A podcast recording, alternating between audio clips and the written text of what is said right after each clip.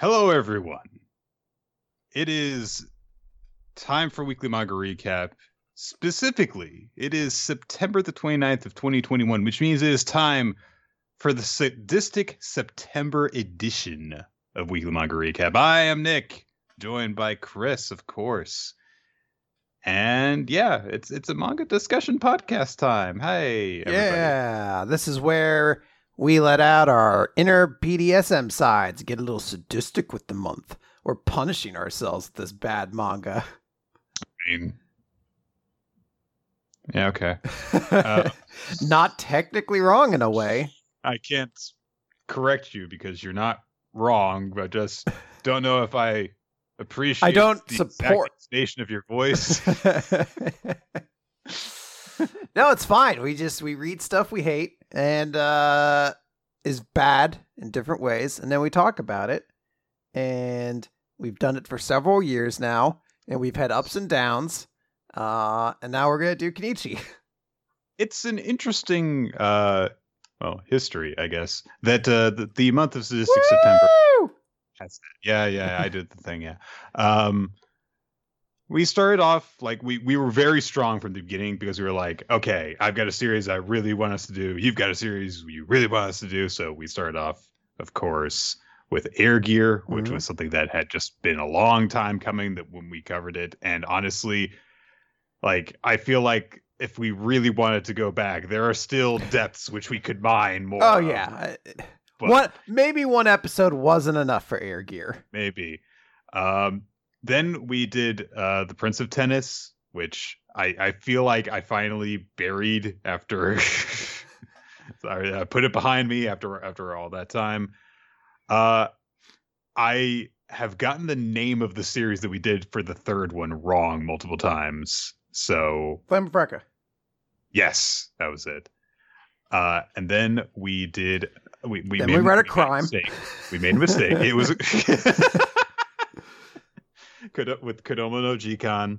Last year, we kind of went back to the roots. You know, Mhm. stupid shonen series that one of us had a bad history with, where we talked about Codebreaker, and that was an experience. And when held up against all of those various series, which were bad for different sorts of reasons, whether they be just, oh, God, this sucked, uh, in a very, you know, like I read a lot of manga and did not enjoy this, even though I enjoy the type of manga that this was way, Mm. or, well, I don't enjoy kindergartners having their panties shown all the time, so this was awful to get through. um, or it was just kind of boring. And when I thought about it, I wasn't sure if this series really really fit that uh, when I was decided we were going to do it. I kind of mentioned that when I made the announcement. I don't know if this is going to work because I do, you know, this is a series that fits in with the theme of a series that one of us has history with that, you know, we kept up with for a while, but eventually it took a really negative turn. And so we're kind of sour about that, Hmm. or I'm kind of sour about that specifically. Uh, because I read History Strongest Disciple Kenichi late 2000s, uh, caught up with it, kept up with it for a few years, and then I got really uh, disappointed with it. Uh, it became a series that didn't really have much uh, story progression or character progression anymore, and it really just became about how can we get these girls' clothes to explode off of them this week. Which is weirdly uh, a game plan so many series have. Um, so that was the big thing that was going on, and I was eventually was just like, yeah, I don't need to read this every week because what's the point anymore? Uh, so I'll just stop reading it. And eventually, I think that that was probably like three years or so before it ended. This is a series that ran from April 2002 through September of 2014. If you are confused about what series in particular we're, we're talking about, the Japanese title is Shijo Saikyo no Deshi Kenichi. It has been translated officially as Kenichi the Mightiest Disciple, but it I think is best known in a lot of English manga and anime circles as History Strongest Disciple Kenichi because that's a more literal translation of its title by Scanlations. Which is the which only is way. you can read this. Yeah. It has not been licensed in English. The anime has been licensed, uh, but not the manga. Um, but this was a series that did get a lot of attention back in this time because it was a shonen martial arts series that was running at the time. It was running continuously. It was running every single week and it had a lot of boobs in it. So a lot of people read it.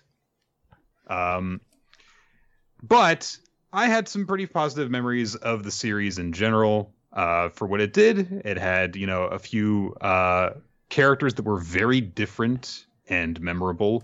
Uh, it had some fight scenes that were kind of fun to, fun to read because it was a low power martial arts series. No, you know, up until a certain point, there's no glowy auras, and even when the glowy auras happen, it's not like they're shooting energy beams at each other at any point, at least.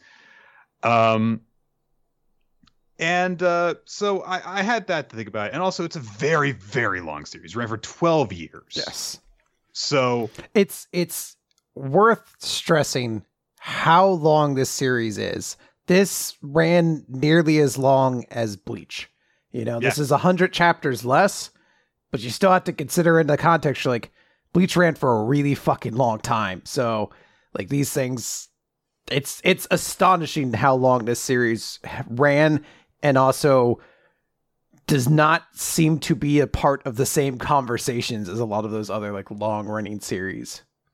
I mean, of course, this did run in uh, Shonen Sunday or Shonen Super.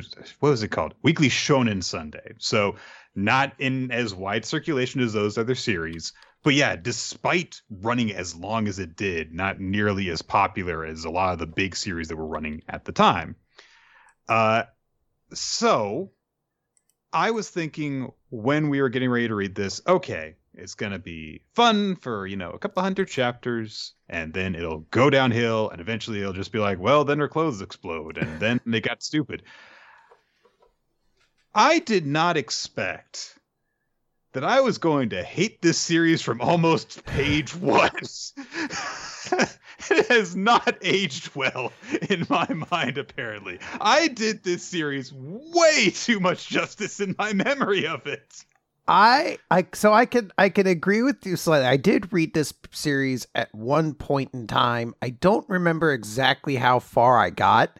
I I read it at least through a portion of the eh, Eight Fists of Ragnarok arc or whatever the fuck saga. I don't know what you'd call it. It doesn't have really story breaks in it at any point, so it's kind of one Yeah. long giant 100 and whatever chapter long arc. So I never got through it, but I definitely was like familiar with a bunch of the characters. And I was like, yeah, that's, you know, it's all right. And everyone seems to be like, yeah, it's the part of Kenichi that, that's good. And upon this reread, that's the part I'm like, holy shit, this is fucking garbage. I hate every part of this. Now, to prevent us from immediately going on the hate train, which is, I know, the point of Sadistic September, but there are some parts of the series that I remembered being good, and on second read, yes, they are still good. Uh, still like Kisara. I still like her. She's not quite as good as I remember, but still like her. Mhm. Some of the fight scenes are actually quite fun, and some of the styles that certain fighters demonstrate are interesting. It's not, in general, the action isn't as good as I remember it. Apachai, one of Kenichi's teachers, is still really good. I think he's impossible to fuck up given the, the, his Yeah. character, but he's still fun. He's he's really good. But I think that the thing I wasn't expecting was I was expecting Kenichi, the character, the mate, the protagonist of the series, to be boring because that's how I remember him. I hate that little shit. And there's a lot of him in this series, and I don't like him.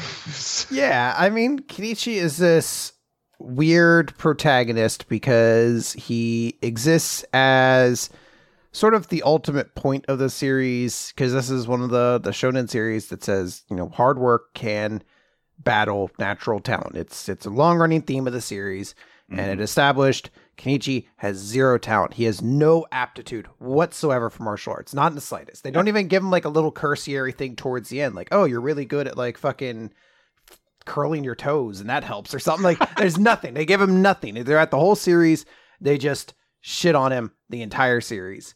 Um, so you, you constantly just hear the cast dog on top of him, and you'd feel bad But Kenichi has no personality, none. He's kind of nice. That's that's his like main defining trait, and he has one motivation, and that is to become strong enough to protect Mu, who is a character who is a thousand times stronger than him already, who Yeah.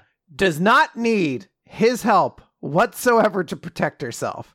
And it is No. his primary motivation Yeah. is to get stronger so she doesn't have to fight. Not something she expresses at any point either. It's never like she says like, "Oh man, it'd be nice to not have to protect myself and just focus on my dream of ballet or gymnastics or whatever she picked up in school or something like that." Never stated, at least at a point I remember. But that's that's it. That is his motivation. I have to get stronger to protect her. This woman who could punch tanks. I don't like like she's fucking crazy strong. But for some reason Kenichi has to get stronger to protect her. The, it was a weird revelation when I was rereading this series, and I thought to myself, wow, this series with all of the half naked women in it is way more sexist than I remember. because, yes, there is the fan service. However, it's way more than that. It is just the general sense of the way men and women are supposed to be different. And although there may be individual characters who disagree with that notion, not, no, no, it seems to be that that's the way things are supposed to be. To go back to, I guess, the, the, the beginning of this series, uh, Kenichi, we when we first meet him, he's just this loser. Um, I I don't even want to call him a nerd because he's not studious. Yeah, I was gonna say nerds are smart in the uh, Yeah. ever lovable Simpsons catchphrase. His thing is that he likes to read these like self-help books, but not like self-help self books, but more like do it yourself and learn to do the thing books.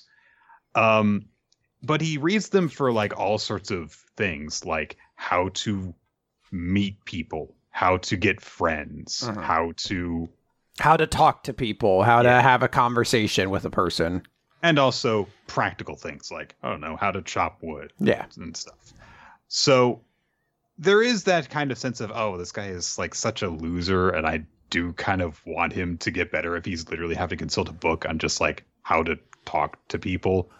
Um he ends up just randomly encountering this new girl at his school, Miu, who is perfect Yeah. perfect. Um, she is beautiful. She is smart. Uh, she is, and she is insanely athletic.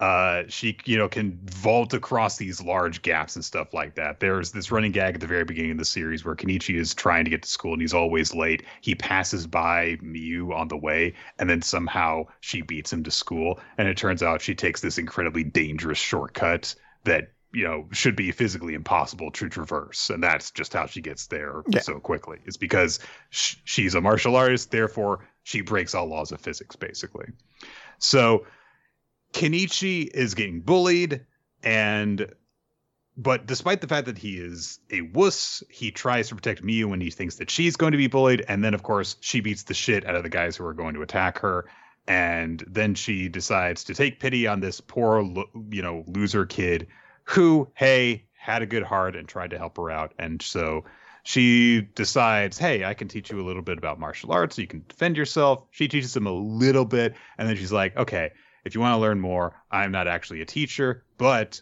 I live at this dojo and you can come there and train. And it turns out that at this dojo, in addition to her grandfather that she lives with, there are these five insane martial arts masters who all practice different styles of martial arts. And so Kenichi becomes all of their disciples at once. And this, as it turns out, is the reason why he can become the greatest disciple, the strongest disciple, the mightiest disciple, is that he is learning all these different styles of martial arts all at the same time, and he can combine them together. Who would have ever thought of that? Nobody. Nobody's ever thought of that idea before, ever.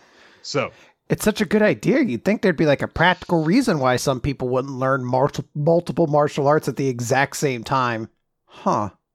Fun fact I actually learned about Muay Thai from this series. It was, you know, I read it early enough that, like, I basically never heard of it before. And it's, you know, put up alongside, you know, judo and karate and and kung fu and so I was like, oh okay yeah. And it's you know it's very different and it's cool and it's taught by this big tall weird guy um it's also a series that teaches about jujitsu and it's the only time it's taught by someone moderately respectable as opposed to a guy wearing like an Ed Hardy t-shirt or the other things that now I just associate because jujitsu is a huge thing in MMA. So I just feel like right. that's how I hear it kind of connected now. Um, the five different teachers that Kenichi has, as well as the Grandmaster, uh, who is Miu's grandfather, uh, are all very different degrees of boring, fun, and just offensive. Uh, like Hayato, he's he he's you know ridiculous. Like he's from a different series basically. He's he basically is like if like a Dragon Ball Z fighter just got old and then just like occasionally yeah. cameoed in this series. He's ridiculous beyond all measure. Uh Apachai, as previously stated, is a lot of fun. He is this big, tall Thai guy who just doesn't really understand how dangerously powerful he is. So he is friend of all children, but is also constantly saying that when you hit something, you need to be trying to kill it. Yes. You know, it's it's a wonderful contradiction. Uh Sakaki, his karate teacher, is like, okay, very, very, very, very cheap Kenshiro knockoff, basically. You know, he is like he he is the most default, you know, badass martial arts teacher I can think of. Akisame has a thing where he's I don't even know how to describe him. He's like the most responsible and logical of all of the five teachers, I guess, but he also takes delight in running Kenichi through these weird mechanisms that he keeps inventing to train him really, really, really hard. And that seems to be his main thing. So, well, so I, I, I, will say this is where I have my first disagreement. I think I agree with your thoughts on, on the teachers. By the way, Kenichi has five teachers, but he only has four. One of them, Shigure, who teaches him about weapons, but that only comes up whenever he fights someone with weapons. And I don't know why she's considered on the same level his other teachers because she never seems to train him on anything. Yeah, yeah. But she's one of the teachers, whatever. The other four have a singular personality trait that establishes them. Apachai is a child. Uh, Sakaki is basically Wolverine. Uh, he just drinks a lot of beer, wears leather jackets, and gambles. Uh, is a pervert, and yeah. whatever the jiu-jitsu guy's name is is physically present in all the scenes. And then after you after you get past that, they are the exact same character because Generally, they yes. all act the exact same way with Kenichi. Apachai is a little bit different because he has the mentality of a child, basically. But all of them shit on Kenichi, talk mm-hmm. about how much he sucks, constantly aggressively bully him and are irresponsible and not able to handle life in any certain way. And, and, whenever Kenichi gets into a fight, they are like, well, he needs to handle this. He's our disciple. Yeah. If he's going to be our disciple, he needs to fight his own battles. Until they decide that no, they're going to get involved. Yeah. Which is a very loose thing because no, Kenichi has to fight this time, but okay, we'll have Sakaki fight this time because we haven't had a Sakaki fight in a while, I guess, you know. Um, and then there's Shigure, who I like in spite of why she's there, which is she's the girl. And so she is busty and curvy and she doesn't have a great deal of self-consciousness so she doesn't mind when she's naked or nope. in her underwear very often uh, and that is why she is in this series. Despite that, somehow, sometimes I do quite like her, probably because of the other aspects of her personality. Because she does have a personality in yeah. comparison to the teachers. She's very quiet. She speaks very slowly and methodically and she has this very blunt way of dealing with things and she has an actually different relationship with Kenichi than all of his other teachers do. She gets in on the let's torture Kenichi bandwagon a few times, but she is actually able to relate to him in more different ways. Unfortunately, I think that's because she's part of the harem that Kenichi gets, which he doesn't deserve. So I don't know if they ever actually. I don't remember if they ever actually explicitly state if Shigure is romantically interested in Kenichi in any way, but she is definitely portrayed as if she is sometimes. I was gonna say she's also by far the youngest teacher there. Like everyone else. I mean, I She's guess in her 20s, I guess yeah. Apachai also it could be relatively young, but the rest of them are all like old Yeah. men in comparison to her, and she's only like yeah, probably like in her early twenties. She's probably like maybe 10 Shigure is like Shigure is like college age, whereas Apachai is like late twenties. So when you compare that to like Kenichi being, you know, in high school, it's like okay, yeah, there that is one of those things where it's like you can look at it like there's a reason why she's that young, in addition to just, you know, the skin parts showing. So um so that oh well we'll talk about that later so kenichi starts learning all this stuff from these teachers and uh his training is usually a joke in that he is doing all these things that no human should be forced to endure for the sake of getting stronger. And you know what? In any good martial arts story there is a time where you can go like oh well that person is trying to do the really hard seemingly physically impossible thing. And you know what? They're just kind of banging their head against that wall over and over and over again. You can see that like this is not only difficult it is painful possibly even deadly. But you know what?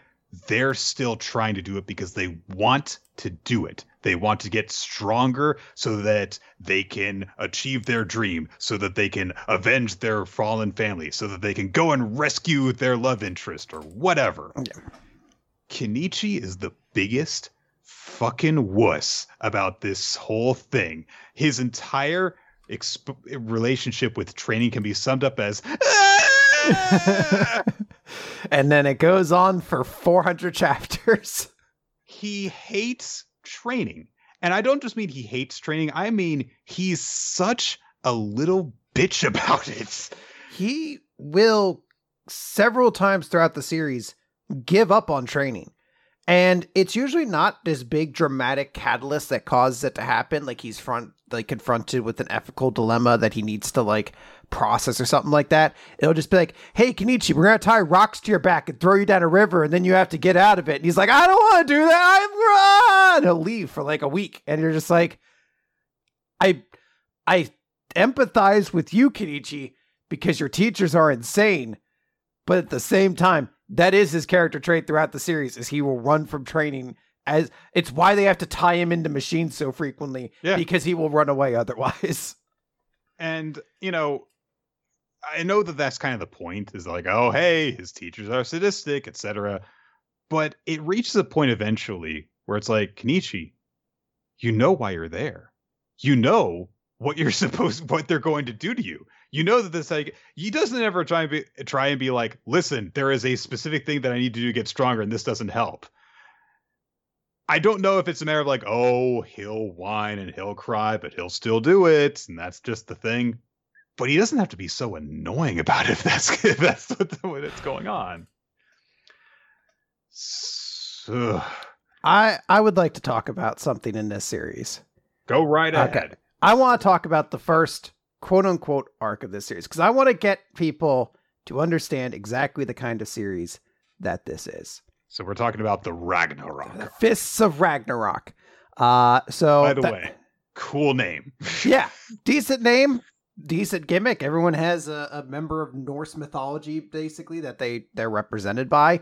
Works out relatively interesting.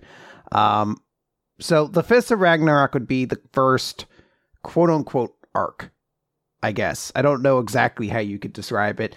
It, as I said, he fights basically every member of the group at some point or another and there is not really a clean break at any point that would say, oh, well, that arc's ended and now a new arc has begun. He just kind of fights every member of the group one at a time, sequentially, and then it ends. But I want to talk in particular about Odin, who is the leader of Ragnarok. And we are He, didn't, he wasn't always the leader of Ragnarok. he is introduced to us as having some kind of connection with Kenichi, and in particular, having a promise with Kenichi that Kenichi doesn't remember, and having Oh, a no. particular interest in Kenichi's yin yang pin that he wears on his collar. It's like the defining character trait to him. I wanna fucking explain. Sorry, you, explain. you phrase it that way. yeah, it's the only defining character trait he has on his physical appearance. So we had to we had to get to that. So I want to talk about this backstory because this is the moment where I was like, "This is the dumbest fucking series in the world."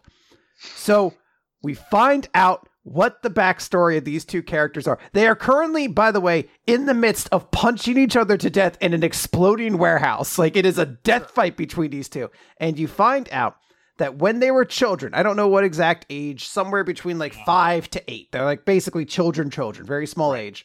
Young enough that it makes sense that Kenichi doesn't remember him. Yes. Basically. the two of them went to a grocery store that had a gumball machine that sold pins in it. And Odin got a gumball machine, got a got, got a pin that was a kitty pin. And he was like, Yep. I don't like this. Here, Kenichi, you can have it. And Kenichi took the pin. Then Moo showed up. Five-year-old Moo, who That's right. walks. Yeah, they met. They met as children. Who would have thought? He walks in. She walks in, and she has enough money to do the machine once, and she wants a kitty pin because it's a character trait of Moo's that she really, really likes kitties. So she does it, and she gets a yin yang pin instead of the kitty pin, and she's really upset. And Kenichi sees it, and he's like, "I'll trade you my kitty, my kitty pin for your yin yang pin." So they make the trade, and it works out well for both of them. Yeah, because, you know, girls are into kitties and boys are into Mortal Kombat. Which Yes. is what we all know Yin Yang's from. That's what I did. So, uh, then two uh, martial arts thugs come in to rob this grocery store because that's just how this works.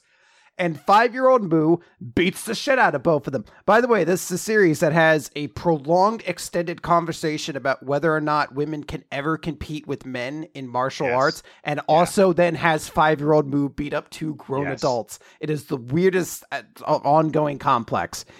So the two of them saw Moo do this, and they both were like, wow, that was really cool. Martial arts is awesome. And they they both kind of fall in love with her. They get like a little bit of a crush because they're like, wow, that was super cool what we saw her do. Odin is like, hey, give me that pin. I gave you the kitty pin. I want it back. And Kenichi's like, no, you you gave me the other pin. Like I you gave it up. I'm, I'm sorry, dude. And then they have a fight over it, which we don't know the result of, but presumably Kenichi beats his ass because he's the one who has the pin afterwards. And this is No, the- no, no, no, no, Chris, you got a different one. and this is the defining character trait of Odin is that he was like, in that fight, I realized the exhilaration of combat, and I realized that is what life should truly be about. And that that's the backstory. And you're like, wait a minute, wasn't there a promise at some point? And yes, there was a promise. Something Odin shouted at Kenichi's car as it was driving away that Kenichi never heard and is made as a joke in the series despite being built as a very pivotal plot point to their relationship. That the dad just drove fat too fast so the kids couldn't say goodbye to each other because he didn't want them to have like a, a traumatizing goodbye or something like that. And that's it. That is the, the deep, ingrained backstory of these two characters who are beating each other to death on top of an exploding building. See, it was better when Berserker was just the leader of Ragnarok. He really was. Dude didn't say anything. He just fucking whooped ass. It was like having Brock Lesnar around. He just showed up, kicked ass, and left. Remember when he fought Siegfried and Siegfried was like, I just roll with all the punches. And he was like, okay, I'll hit you from one side of this fence to the other over and over again.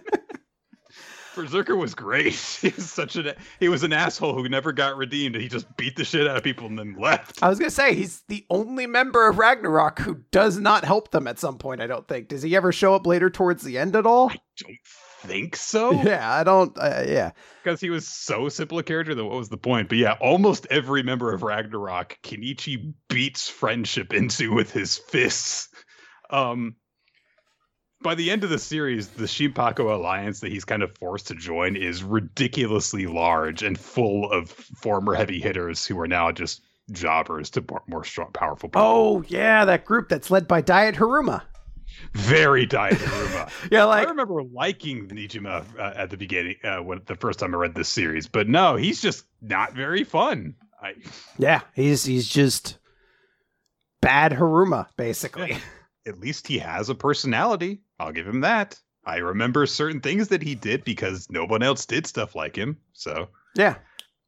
Uh, and also, he looked like an alien. Except, no, he didn't. He looked more like a devil. I don't know why they said he looked like an alien. Yeah, I don't- Like a, he looked like a kappa or a demon. He did not look like an alien, but they said he looked like an alien. That was that was the character trait I remembered going into it. They were like, "Yeah, this dude who's like an alien." I was like, "He must do something to like have it so everyone calls him an alien," and he doesn't. He doesn't really do anything that makes anyone call him an alien. So I was like, "All right, I guess apparent occa- occasionally he grows antenna in certain visuals, but that's I guess just for the purpose of people saying he looks like an alien. Yeah. Which I guess made more sense to me than the rabbit that shows up whenever Kenichi has a stupid moment. I didn't understand that ever. Ugh. so there basically it turns out that there is this group of high schoolers who are trying to gang warfare run the territory. And so when Kenichi starts getting stronger yes the fists of Ragnarok start to show up and Kenichi has to fight them. So it- which means he has to get even stronger and fight them. And then it turns out that the fists of Ragnarok were actually also in a feud with this bigger group called Yomi which is very so the great thing about the fists of Ragnarok is they're like there are seven members of us, except now Kisara has joined, so there are eight fists of Ragnarok and however many subordinates each of them have. It's a very evil bad guy villain group. We have numbers and it's very defined, and each of us has very strong gimmicks and a gimmick name, and it all makes sense. Yomi's just there's a weapons division and a non-weapons division and there's like 20 members in the was- higher higher ups and there's like a disciples division and a masters division. Well, it's yeah, is is it Yami is the actual evil martial arts terrorist organization, and then is Yomi the the subordinate group?" yes. So And- that's the other thing and then with it, and then within Yomi, there's the nine shadow fists or something like that, or or I think that might be a part of Yami. There's like nine members. one shadow nine fists is the head of the yami group and then there's yomi and i think each of the one shadow nine fists are connected to a disciple Yeah. within yomi They're they're all specifically. Uh, like disciples of it, which is why it's relevant because Kenichi has been now decreed. I don't know by who, by beating up one dude that like he's the strongest disciple now. That's why all these kids have to go over and fucking murder him. That's Prob- that's the motivation now. it's, it's probably nijima's fault Yeah. because I, I I'm sure it's something like that. Uh, but then in that group, I feel like members are very fluid. Like, because he runs in, he definitely fights someone who's a member of Yomi, but not a member of Yomi. Like, she's not. They, they show all of the fists later. It's the first girl he beats up, uh, who he meets, who wore like a biker helmet and shit like that to hide her identity. And I'm like, I think she's a member of Yomi, but she's not listed in the group when they show the full group. So maybe she was like an in training member, but there's like a shit. I, it's there's there's so many like minor connections to it. And I'll be honest, so I did not get through the entirety of this series, but at the point I got to, which is like 200 and some chapters after he beats Hermit or not Hermit Odin and ends Right. the Fist of Ragnarok, he's still fucking fighting Yomi. That's just the rest of the series, to my It is. understanding. He just fights them and every member within them for fucking 400 chapters. I should also mention uh, I didn't get through this all the way either. Both of us had like big personal life things that happened this month. Sorry. Yeah. Um, this month has but- been sadistic for me for entirely different reasons. um, the uh, just a very small note. So I took a look at like different points in the series just to kind of see this. The art gets worse as it goes along. Like it, it, up to a certain point it just becomes a more refined version of the, what it is at the beginning so it does it is getting better. But then eventually people's faces get worse. And by the end they're very flat and the eyes are way bigger. And it's very very distracting and annoying that that happened because it's it's like it got a lot more generic. Yeah. I don't know. There's there's a lot of weird art in this series too because sometimes like it, it definitely is a series that has a lot of like comedic expressions within it yes um and then there's points where characters will have an appearance and you can't tell if the face they're making is the way it is because the series is trying to be comedic with itself or if it's just because the art is not particularly good. Um, there's like a scene that I particularly I, sh- I, shared it on Discord. I don't remember what her fucking name was. She was like the little girl member of Yomi, the one who looks very very young. They take right. her to a diner and she's looking at a menu. And I think her eyes are supposed to be blank because it's like, oh, this is culture shock. She doesn't know but it looks like she's a fucking like deviant art drawing by a 12 year old like the eyes are too big but aren't perfectly centered so they both kind of look like they're staring off into different directions and it's someone being like check out my oc going to denny's and that's the only thing i can see when i see the shot uh there's also the problem that because the series has a very big male gaze problem that uh, there are like entire accounts online that are dedicated to when girls, you know, twist their bodies around into what are called like Escher poses. So the boobs and the butt are facing the same way, so you get them both in the shot. Miu does this so many times. Mm-hmm. It's very distracting uh, because I don't know how to describe Miu's clothing other than she wears a leotard all the time unless she's in a swimsuit or she's naked. Yes, or or her high school uniform. Right. She can't. Well, no, she doesn't because she wears panties. She specifically has a moment where she leaps down from the top and realizes she flashes someone right behind her, and she just screams, "I forgot I was wearing a skirt!" And it was one yeah. of those moments of like, I guess theoretically that could happen. uh, but when she is in said leotard, she is constantly twisting around to look around her in different directions so that her spine can twist her boobs to be in line with her butt. And this leotard is not so much skin type as tighter than skin tight. You can see her nipples individually through it. And look, I'm not saying like don't draw fan service or anything like that. It's really weird to me that you've set up this character as already very strong, can look after herself, is a is a badass, is a fighter, but she's really only there to be the perfect girl, and that's just kind of it. Her dream is to be a housewife, which is fine, but it's really weird that it's like, okay, here's this perfect martial arts martial artist. She's very strong and she's just there for you to look at her. And that's really it. When Kenichi says his goal in martial arts is to be strong enough that he can protect Miu, it is but one way that demonstrates that he is a sexist asshole. Yes. He says this and really doesn't really ever change from wanting to do that. There are it comes to a point several times where he will fight alongside Miu, but that's still like, oh, I want to like win Miu's heart. He's crushing on her from like the very beginning, which you know what? Sure. There's this beautiful, very strong, talented girl came into his life when he had no one. He gravitated towards her. Sure. The way he fawns over her, though, is really creepy and really annoying he will like constantly be daydreaming about ways that she will like be getting close to him physically.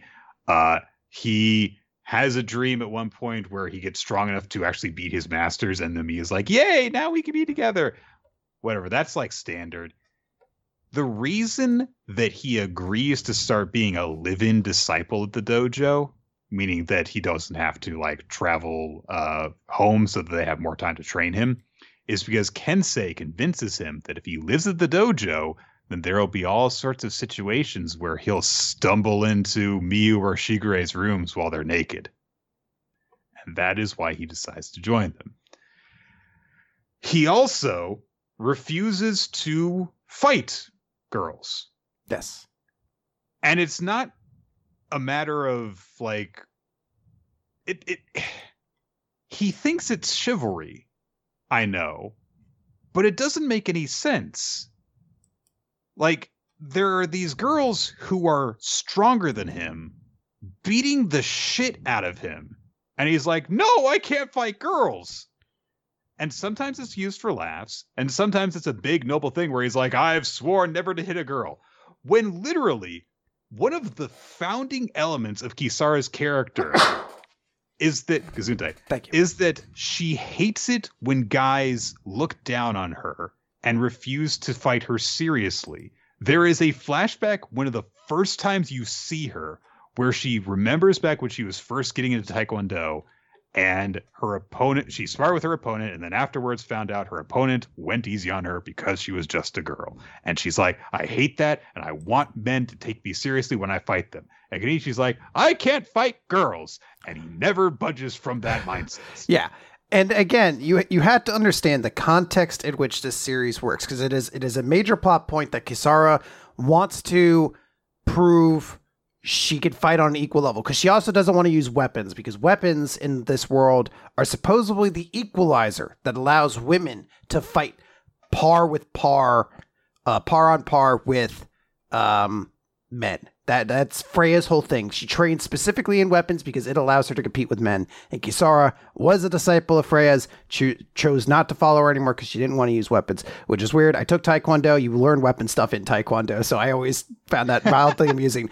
Um, so Kisara has that element, fights Freya, supposedly, get, I guess, proves her way of thinking right because Freya is kind of shown to be in the wrong with the way she does things. Um, then they have a tournament, and Kisara fights a guy and beats him. And at no point during the entire process is it mentioned, oh, this is a pretty significant thing. Kisara beat a man. Because again, it fucking shouldn't have beat. This series is dumb. Kenichi gets his fucking face sumo slapped into a slab of concrete. It pops right up. I'm not following this series for realism. This is a dumb series. I don't need to be like, women can't fight men. That's absurd. I was like, five year old Moo beat up two grown fucking adults. So clearly, we're not really caring about this shit. Because I'm going to tell you what, I could stomp the shit out of any fucking amount of four year olds you throw at me right now. Throw a hundred at me. I'm going to fucking boot stomp their faces into the goddamn earth if we're talking real life. God damn it. But anyway, I don't understand why there is an entire side subplot for Kisara about her ability to whether or not she could fight a man and whether or not you would need weapons to do it, and it never gets followed up on. She fights another woman, seems to reach some kind of catharsis by beating her, and that it is never a plot point to be addressed later on when she actually fights against men. It's just, it exists at the start to be aggressively annoying in the context of the story. I am not going to try and say like, oh, Kenichi should be punching the shit out of women. I don't think that. I think that there is a gradient curve on which to judge male versus female violence in any form of uh, fiction and entertainment. Uh, and I think that if you say, if you justify it in terms of, oh, well, we're putting them on an equal level, when really you just want to see, you know, women get the shit beaten out of them, that's really bad. But you know what is also really bad? Having four trained martial arts women with weapons all trying to fight a guy who says, oh, I can't fight women, and is very easily enduring everything that they throw at him and dodging around every blow that they make when there was a girl who was probably stronger than him who was getting the shit beaten out of her by it. It makes it out like, oh, well, clearly he's just way stronger than them because they're just girls and he's right not to raise a hand against them. How noble is our hero Kenichi for not trying to fight those very weak, frail ladies?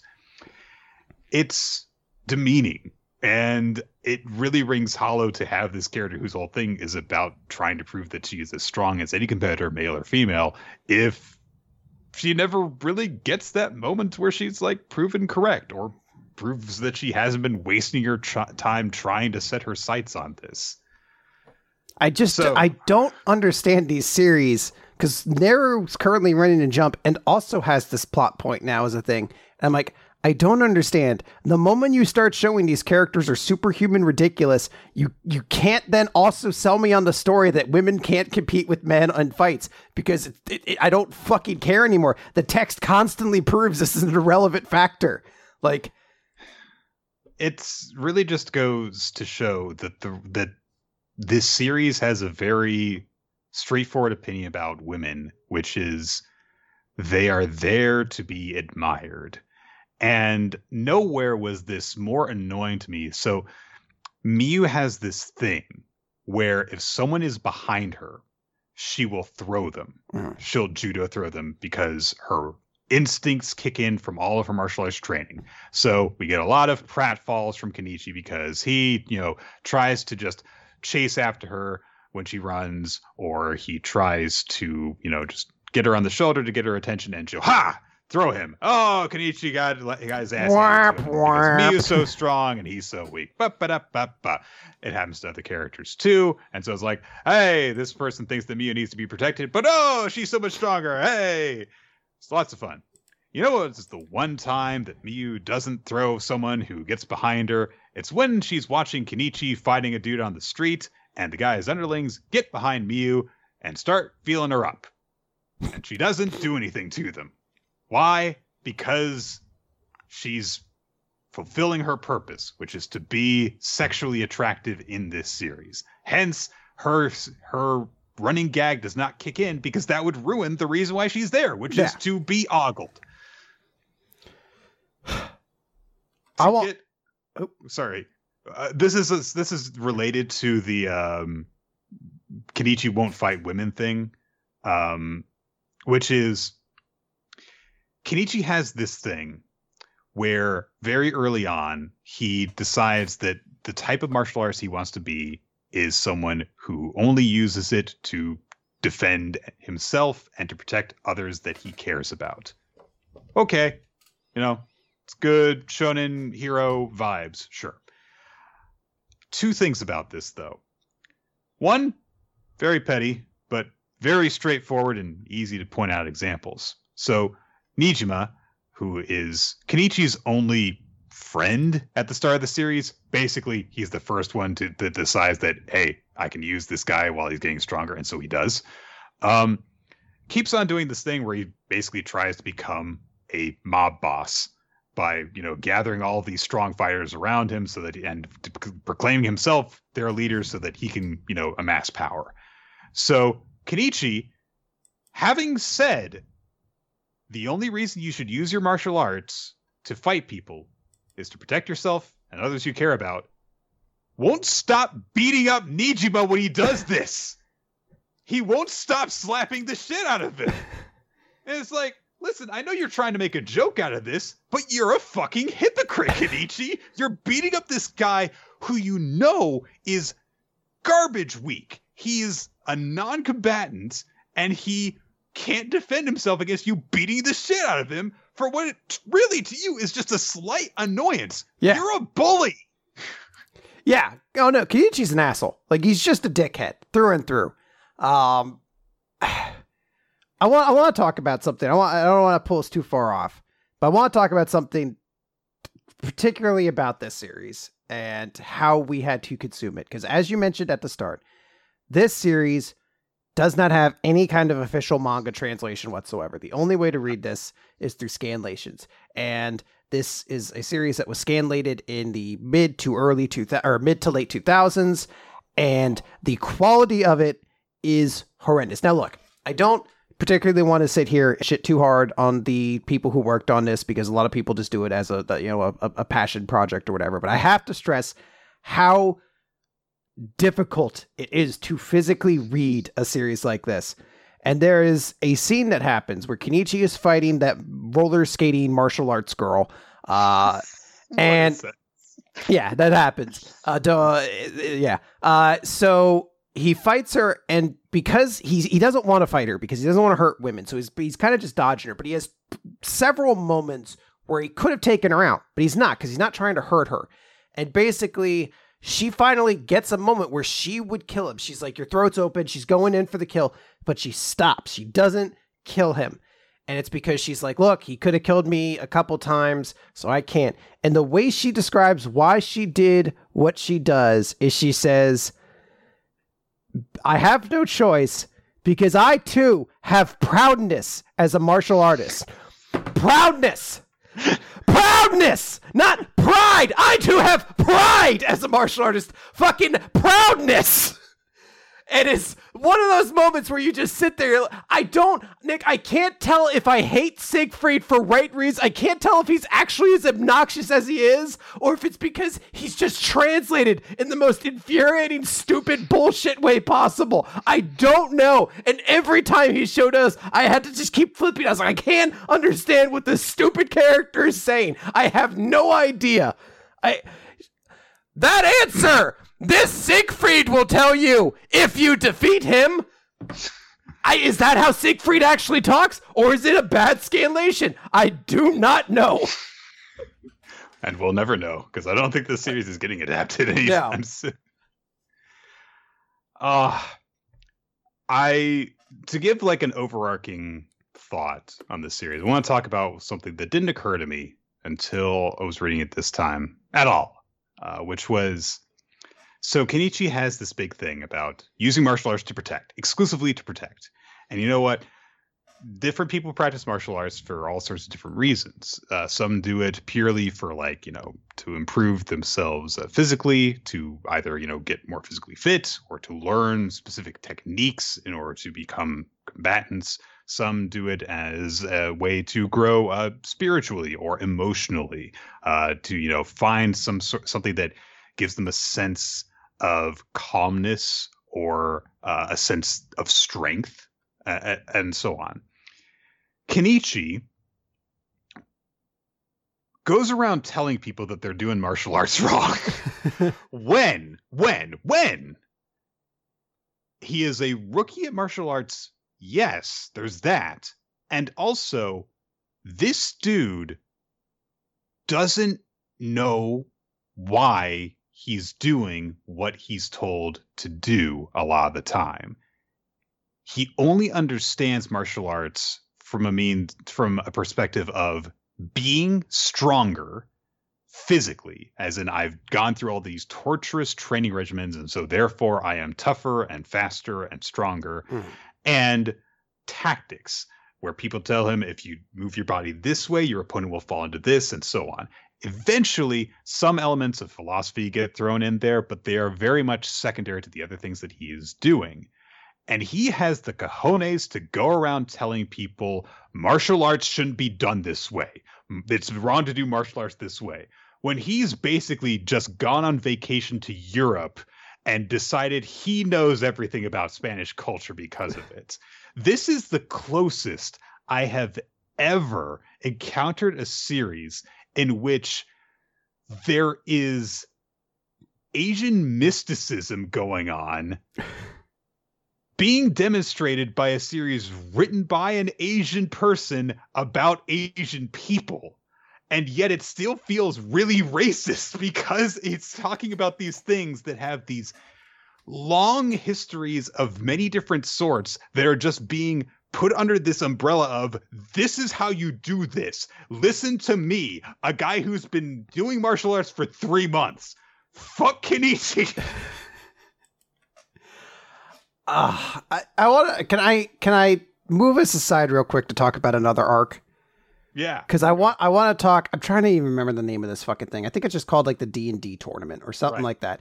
And there was a point in time because I read this chat, this series like 20 chapters at a time, and there was one point where I was like on the 19th chapter or the 20th chapter of the night, and for whatever reason I got distracted and lost sight of it, and I was like, you know what? I, I I don't want to go back and read that chapter. I'm just going to start from the next one. Apparently, I missed the point where this tournament was even brought up because I was like, the moment I read it, it was like, we're doing one thing. And then the next chapter starts like, we're off to the tournament, everybody. And I was like, I don't know what you're talking about. I missed half of a chapter. What happened? But they go off to this tournament. I need to establish The reason they're going off to this tournament, I believe, is because a member of Yomi is in the tournament. It is the Castor and Pollux twins or siblings, whatever their names are. Uh, they're in this tournament.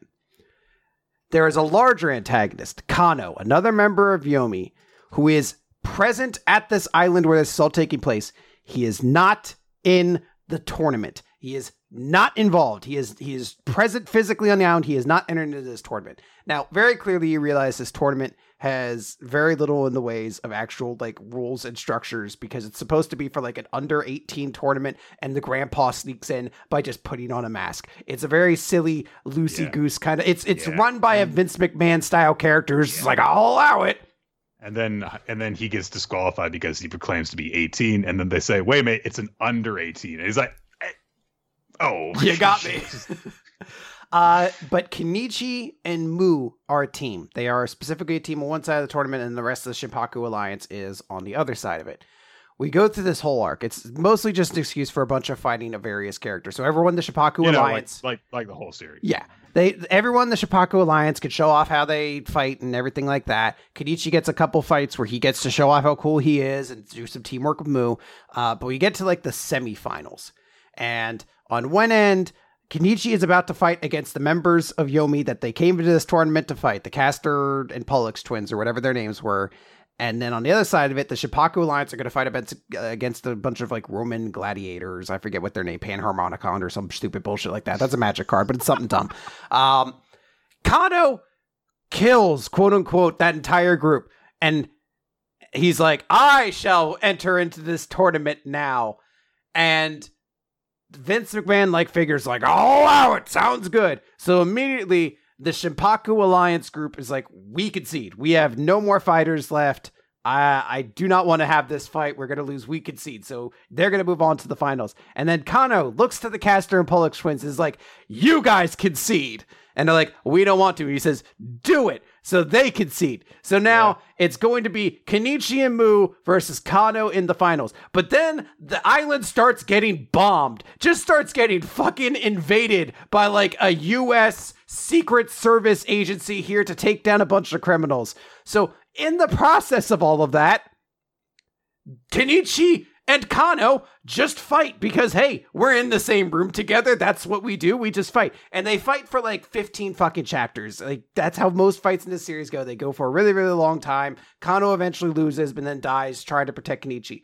But the thing that pisses me off, this tournament is a sham. It's a fucking sham from every level. They still treat Kenichi like he won the tournament but not Moo. She's also on his team. I don't. It is so weird that she doesn't also get any of the payoff to that. Everyone's like, Kenichi won the D and D tournament, and they're like, what the fuck? That she was there for the other fights. I don't. What are you even talking about?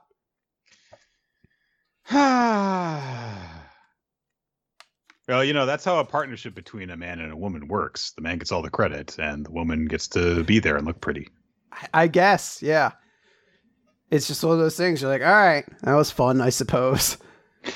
I think that by the time that I got I got to that point, I was just kind of so in the first instance I was like, yeah, okay.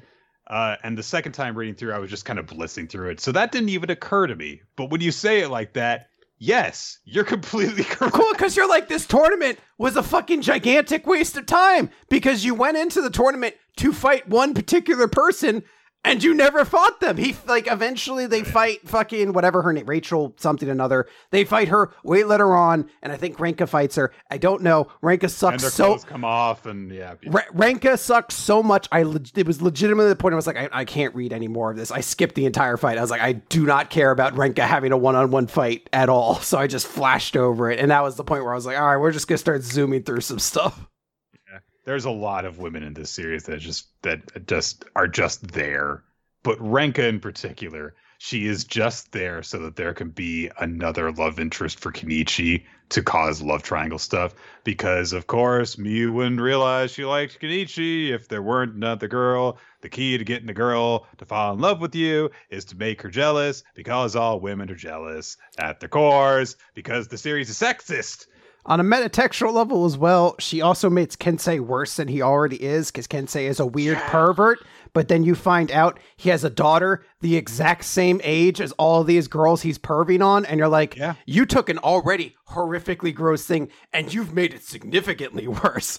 And you have abandoned your family, by the way. I don't, I never got like the full story of it, but he's like, yeah, I'm essentially like kind of like the leader of like a despot assassin organization or something like that over in China. And I didn't want to do that anymore. So I left my family behind. And my daughter eventually, I guess, chased after me to find me. Ooh, my daughter, get away from me. I'm going to wackily dodge you and then try to look up other high school girls' skirts. And you're like, man, you really are fucking fighting, clawing to be the worst character in this series. It's tough competition. You have to you have to like put in the extra effort in order to make it. But I think he does. Yeah. I think he does.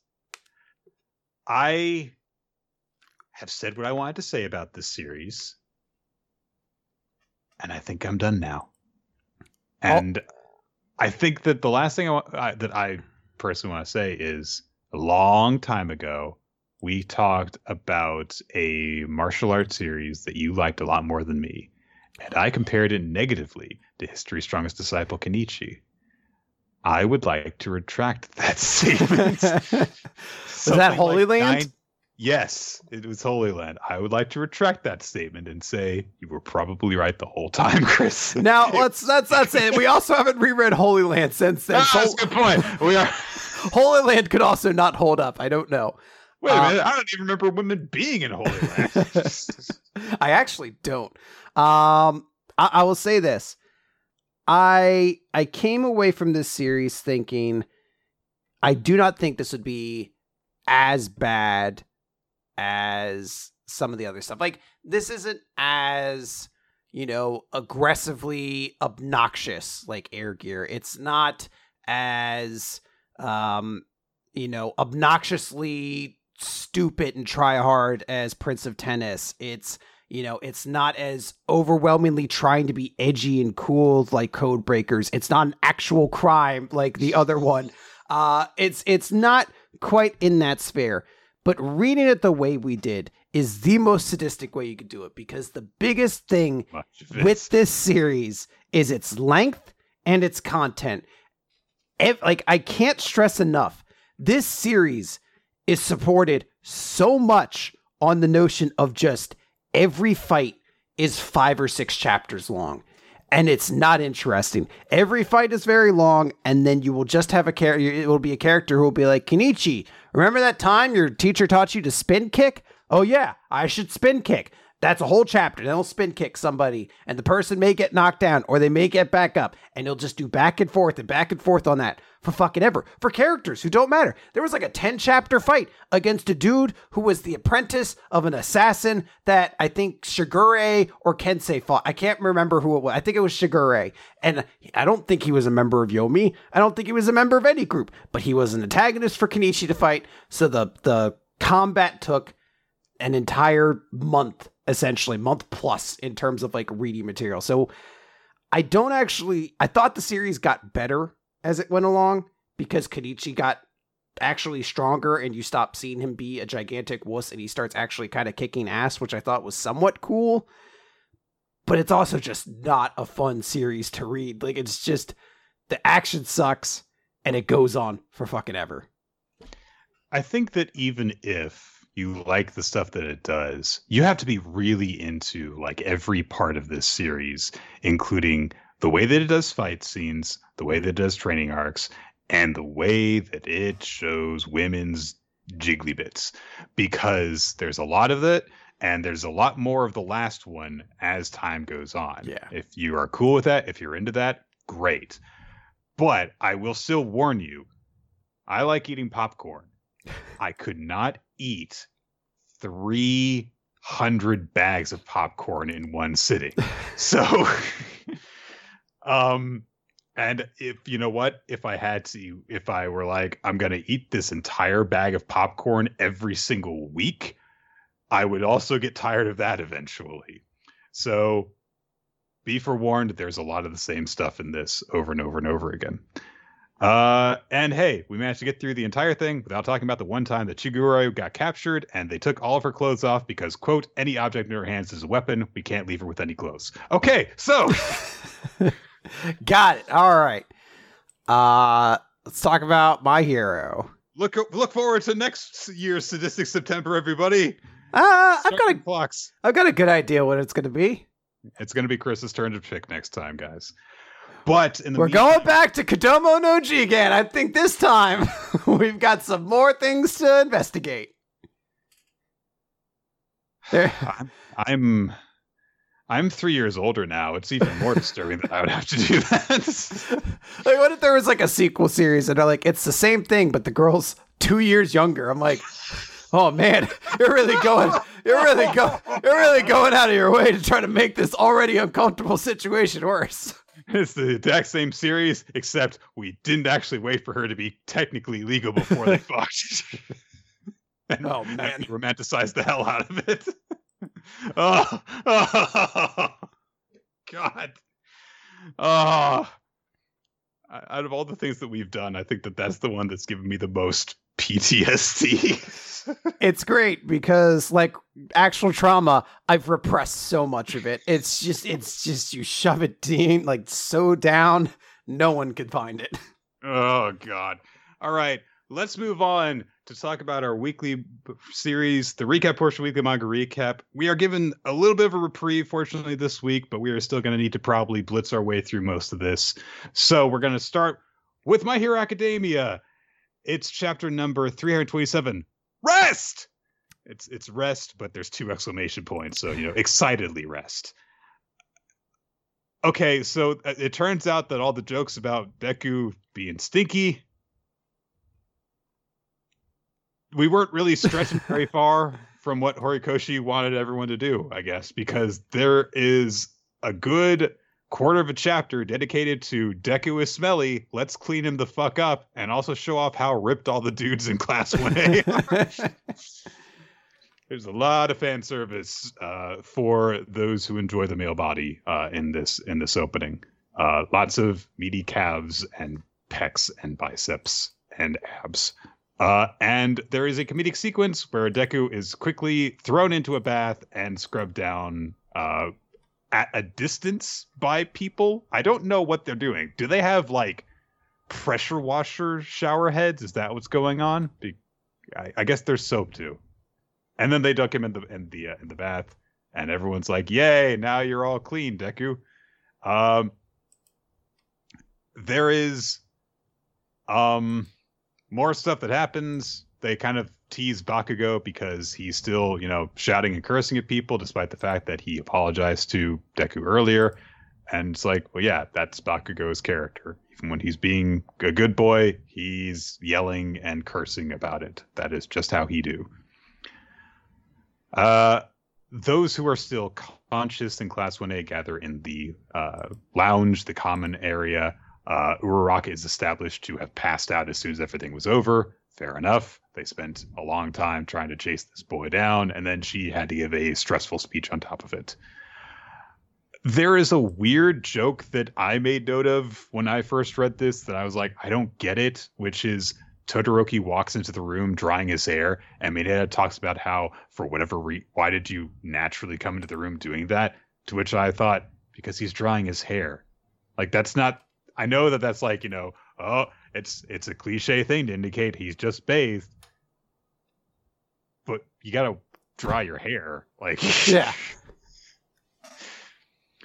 um, Deku was thinking about All Might and how he treated him badly because hey, you know, he didn't take that bento he was trying to give him. You awful, you awful boy, you. Uh, Todoroki points out that All Might is creeping in the window because I don't know. I'm waiting for people to pay attention to him. Because he can, you know? It's like in the creepiest way. He's like, I could just stand out the window and everyone's going to think I'm a monster. I'm crazy. it's Halloween. I've got to get into the spirit of the season. Uh, All Might apologizes for not being of more help to Deku, and Deku's like, "No, you've always been helpful to me." And he just he doesn't apologize for forgetting to show it, though. Come on, Deku, be better. Uh, then Ashido, however, brings up like, "Hey, you know, you just kind of like ran out on us. Can we get an apology too?" And All Might does not. There's a lot of there's several apologies that should be happening that aren't here. So come on, guys. It's okay to it's okay to show some you know, to eat some crow and you know show some humility now. Uh, he does, however, apologize for quote any anxiety I may have caused. That's not an apology. Come on, All Might, do better. Uh, but then we get to the big thing, which is that they need to muster forces because the big thing is going to happen soon. We aren't really given you know a lot of details just yet. Uh, Deku says, "Hey, you know, I got messed up because I didn't have you around before. Or even those lunch boxes were, you know, really helpful to me. So let's go and do this together." And All Might smiles, and it's a nice little smile. Uh, but then he says he has to go and speak with Endeavor's group, and then there's a really weird thing that happens again. There are some things with these, you know, slightly less important 1A characters that are happening that I don't really understand where where, where they're coming from. Like Ashido looks at Tokoyami and she says, "Are you mad or something?" Angry Yami, which he doesn't look angry. He says he's racked with concern, which most people would be in this situation. Yeah. Well, she's trying to be empathetic to the team, you know, and she's just she's trying to read, but you know, maybe she's not good at reading everybody's body language at the moment. He is also a bird boy. Yeah, so. he doesn't have uh, the common things you would use to establish uh, facial body language. He just has a bird head. So, you know, maybe she maybe she looks at all birds and thinks they're angry. she's like sees like a bunch of bird like she goes to a bird sanctuary. She's like, "What are you doing to all these birds? They're so angry."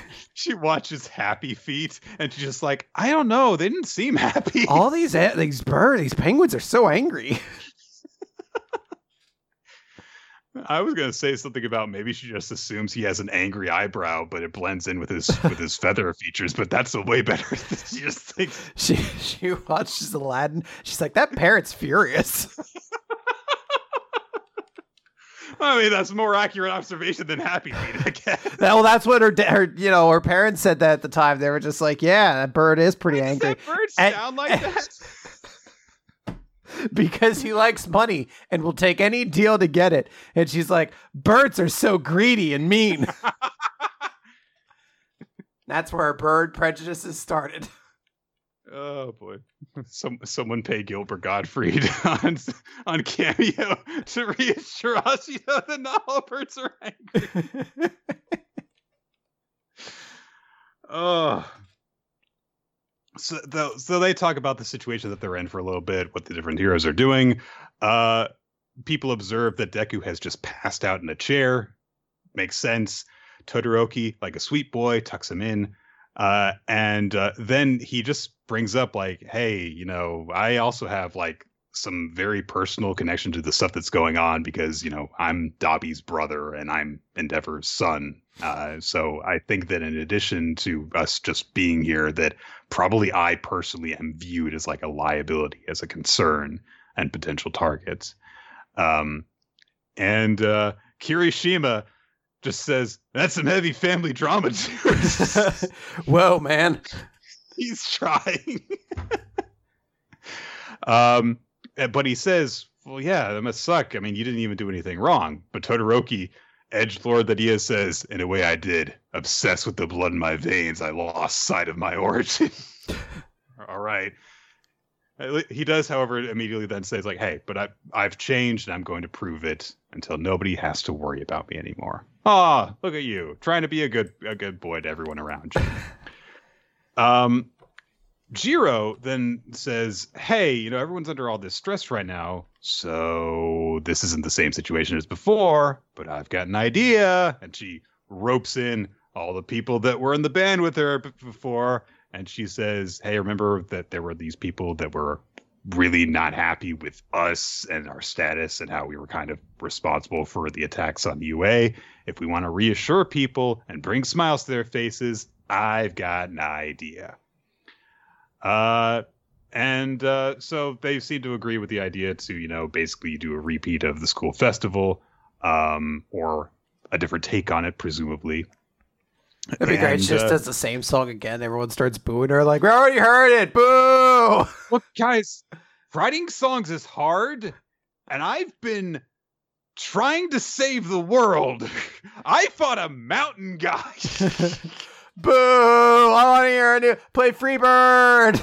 That's also not new. it's just Ashido in the background being like, I'm tired of these songs about angry birds. It's it's so frustrating. It- it's like it's talking about Southern pride and shit like that, but it must be a very angry bird at the center of it.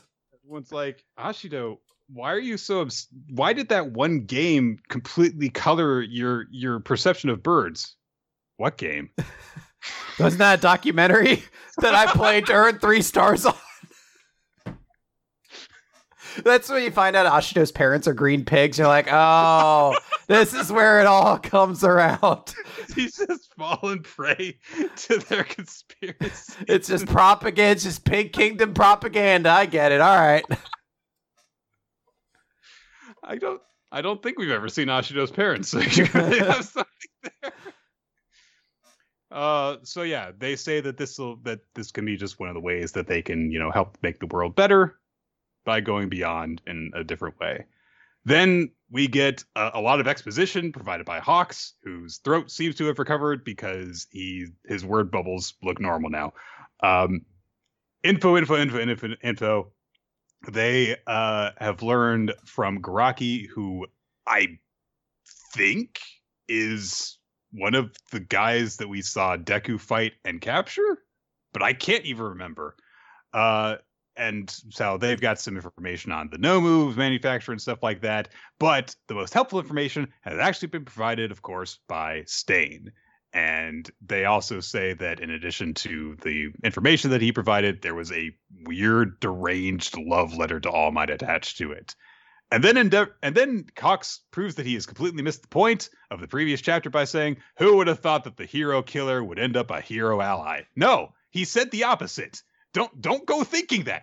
No, he's stop it. Yeah, I don't know. Uh, this is fine. I think this is a chapter that certain members of this podcast like more than other certain members of this podcast, in that Jiro gets a cool moment and they throw Stinky Deku into a bathtub. Yeah, this was a great chapter, probably for you know us, people who listen to this podcast, and also people like me who know that Jiro was better than everyone. So Yeah. Um, but yeah, I do definitely see your point. There's not a lot of stuff that exciting that happens in it, and also they really only just hint towards future developments, and not big future developments yet.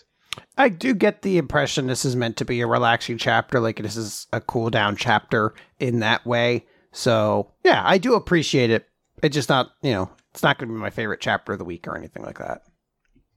Spoilers. I actually don't remember what my favorite chapter of the week is. I'm going to find out as we read the chapters this week. Uh, my chapter of the week is chapter 400 something or other of Kenichi, the one with the big two page spread of Shigure's butt going across them because that happened once. Did it? Holy shit. Yeah. That's fucking like abhorrent. I, I honestly I think that if you do like an image search for Kenichi, that's one of the top results. So Just Kenichi? just history strongest disciple Okay. Kenichi.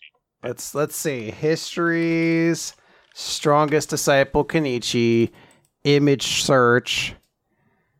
Uh, it looks like a woman is being punched so hard her clothes explode off and she's going insane. Yeah. So there's that. Uh, another character's clothes exploding off. I don't see a giant butt yet though. Oh, there it is. Hey, I was There- right. There's there's some giant butts. what a Anyway, dumb, what a dumb fucking series. moving on. Let's talk about Undead Unluck number eight. It's hard letting go. And uh, last time, Andy showed up at the top of the tower and professed his love for Fuko. So he shoots himself into the, the top of the Tokyo Tower where Billy is with uh, Yasai, I think is her name. And immediately Billy's like, Foolish. I will stop him with Unmove. Huh. He cut my leg to combat Unmove. And uh, Andy uses unlocked, uh, uses unlocked bullets and goes to fire them off. He, he stops Yusei, who tries to cut him with a flaming sword, and uh, he's like, "Hey, long time no see." They do the unlocked bullets. Immediately, B- Billy's like, "What the fuck? When did they do this? When when did they start doing this bullshit?" Um, and they escape. And Billy is just like, You say, care to explain why your sword play seemed hesitant? And Usai's like, Why don't we just let them kill Spring? Like, let them just do it. Like, they're going to. And they're like, he says, a luck that relies on the actions of others can't possibly kill Spring up top. I'm going after undead. And I made sure to give Billy's, uh, or Fuko, or Andy rather, afterwards, like, I made sure to give Billy's legs some nasty cuts so that they're harder to regenerate. That should give us a little bit of time. So it's just Fuko and Andy for the moment. And the two of them have a chance to kind of talk. And Andy's just like, hey, you did really good. Like, because of what you did, Winter didn't do any like long term damage, and we were able to come up with an operation for this plan. And I could really tell that you've gotten stronger throughout all this. And then he just asks, like, how did you feel about all this time apart? Or, or, or rather, Fuko asks that, and he says, I felt like death was around the corner. And she's like, What, like for me? And he's like, Fuck you! Don't you underestimate me! I was handling everything fine. He's like, I shouldn't have talked. I should have shut my goddamn mouth. I was doing so well. Words are hard. Yeah. Uh even kind of notes like he said something when she was outside the tower and Fuko didn't actually get the chance to hear it. So she's like, "Hey, what were you saying?" And he's like, "Uh, that you sure got pretty." And she's like, "That's not what you said. You're lying. That didn't match your lip flaps." he's like, "Ah, well. Anyway, once this is all over, we're to have an important talk." And uh suddenly the tower starts leaning over. Spring even says, Zounds, how very odd! This tower I stand upon now leans ever so. And we see Good Billy. Use the word zounds, I have to say. Yes. Uh, and Billy is floating in the air saying, This is a certain architect's abil- ability.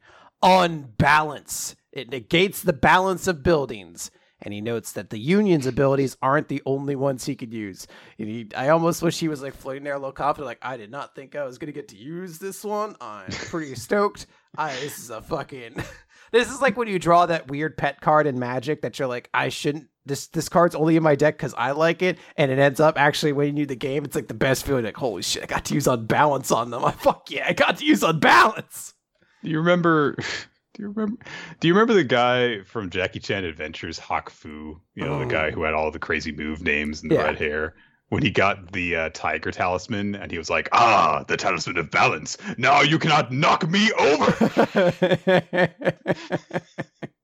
oh man, Jackie Chan Adventures is the best. I don't know why. Ah, such a good series.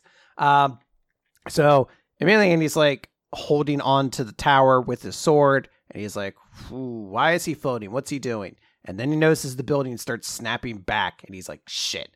So he has to let go, and immediately that gives Billy the opportunity to hit him with unmove, and he says, "Hey, yeah."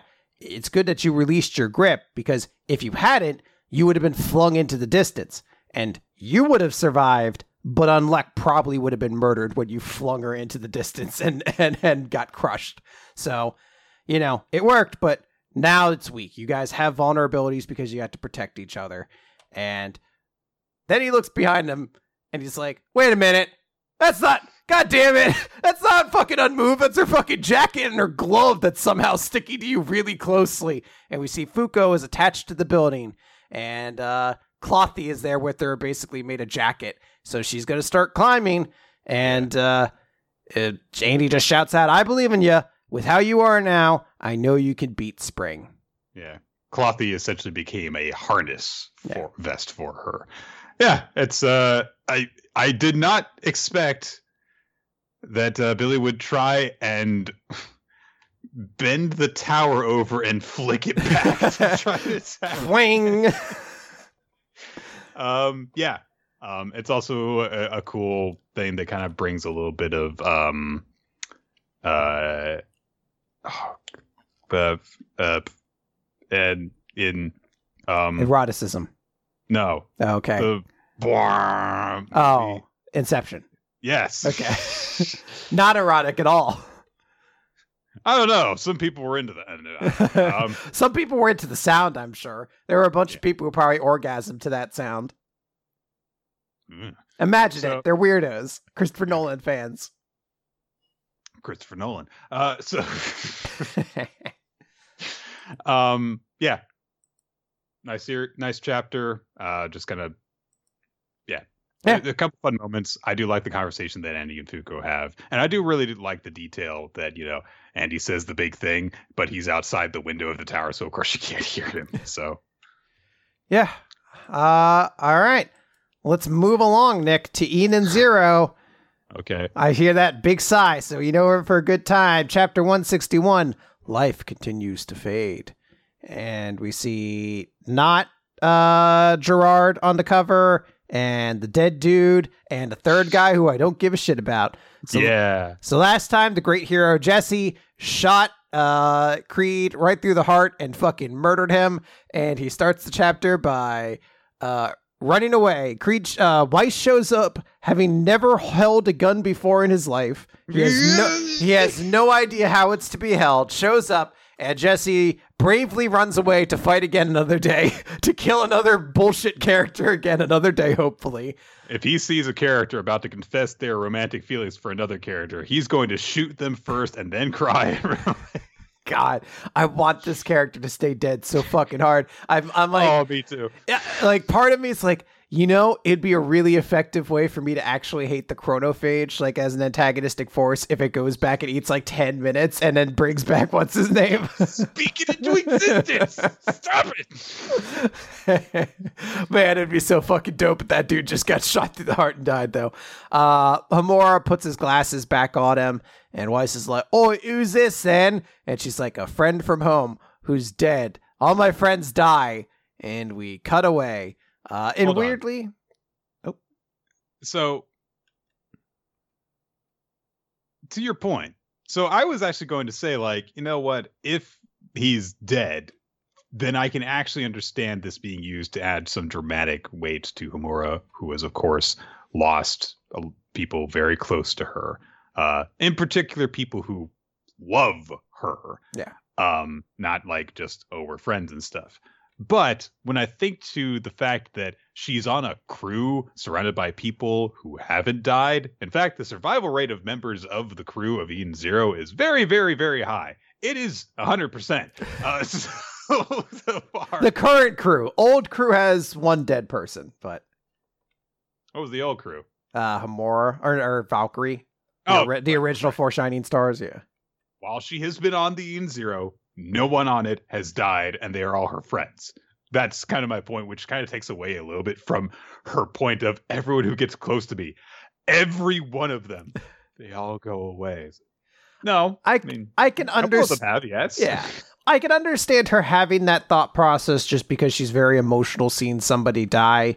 Um, so it's one of those things where, like, look, if you actually stuck, like, took a step back and, and evaluate everything in your life, you'd realize you actually have a ton of people who are still close to you. So I, I'm willing to forgive her for that moment, mostly because at no point does the panel specifically focus on her butt at any point. Which is very impressive. It's like two straight pages, and there's like no gratuitous butt shots of Homura. So, you know what? This is a fucking masterpiece as far win. as I'm It's concerned. Yeah, take it. Uh Rebecca runs into Laguna carrying Witch. She's carrying Witch, I should say. And immediately Laguna's like, Oh no, what did they do to her? And Rebecca's like, We have to get the witch to Eden Zero. And he's like, well, What are you guys gonna do? We're gonna have to find the all link system.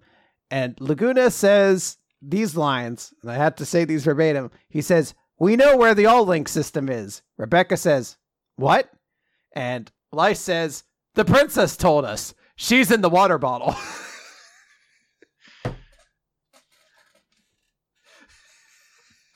So, one of two things has happened here? One, Laguna has communicated with a princess who is still made of water. Or two, she told she turned solid again, told him where the all egg system is, and then he turned her back into water. yeah, I'm sure that's what happened. He just turned her back into water. Then he fucking threw some salt in her eyes. She's like, God damn it! Ah! She starts crying, turned her back into water. Why did you do that? I'm on your side. he couldn't think of an easier way to do it. He just blew sand into her eye. He's like, always keep a pocket full of salt just in case. Uh, what I love about this too is I guarantee this is so. He's like, look, she's easier to transport, so we can take her back to the Eden Zero, where which her sister can put her in that machine that removes trauma for people, so she'll never have to remember having a bomb up her butt at any point in time. And then Moskoi pipes in to be like, apparently it's not far from here, Moskoi. So I've I've said this before. This is the issue with Mosco. Mosco is that he is there to be comic relief, but he is also there to be a supporting character who is who can just you know lose the fight to demonstrate the power, or to say a line so that it's not just the same person saying things over and over again. And it always feels out of place when he's used for either of those cases because he's such a weirdo. Yeah. In every other case. So basically, Rebecca passes off Witch to Laguna, and Laguna's like, I'll take care of her. She's the one who introduced me to all of you. Cut over to Shiki and Shura who are fighting, and Shura basically just starts going on about how there's a big fight going on at the temple between Nero and Ziggy, and he's gonna bet Ziggy's going to win, but that's fine because he wants his dad to die anyway, and that works out for him. But even if his dad should win, the all when the high tide happens and the all link happens, there are a bunch of electronically controlled Imperial antimatter bombs uh, lying unused in the temple, 20,000 of them. So once that happens, he can immediately activate the bombs and just blow up the planet and kill anyone who's left on it anyway. It all works, everyone struggles, but I'll be the winner at the end. We cut over to the temple, Nero 1, where Ziggy, Neru, and I think his name's just Jaguar. I think that's his code name. I don't give a shit uh, fucking discount Rob Lucci. I've heard people call him Bob Lucci, and I kind of like that name for him. Bob Lucci. Bob. He, Bob Lucky. yeah, he's there. Uh, and he's basically just like, oh, you started the whole thing on Forest, uh, Ziggy. And Ziggy is super dismissive of the fact that he has to have this conversation to begin with. He's like, yeah, yeah, yeah. I'm not here to talk to you. I don't care. Um, Ziggy sends down one of his four dark stars, the strongest beings in all of the universe, Brigadine and Jaguar. Wait, hold on a second. Does he say there are four of them? He, we were introduced these characters before. Oh right. They were there was the one that was a clown and the other two. I forgot about that. So I was under the impression that he had like a bunch of these. no, no, there's specifically four. He has four dark stars and one of them is almost immediately killed. just immediately fucking destroyed by Jaguar, just fucking rips his way straight through it, Bob Lucci, and he's like, You said something about power? This mechanical puppet is no match for me. And Ziggy starts laughing. He says, Brigadine's power is distraction. Not really a power, but all right.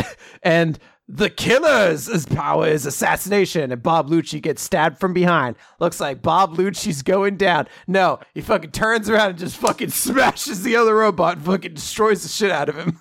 I actually want to correct you. Okay. He doesn't turn around. That's true. He just reaches behind him with his arms and still has the power to completely obliterate this robot by pressing behind his back with his hands. And then he just dies. yeah, then he just fucking dies, and Ziggy goes, Two of my dark stars. So I guess that group wasn't as important as it was.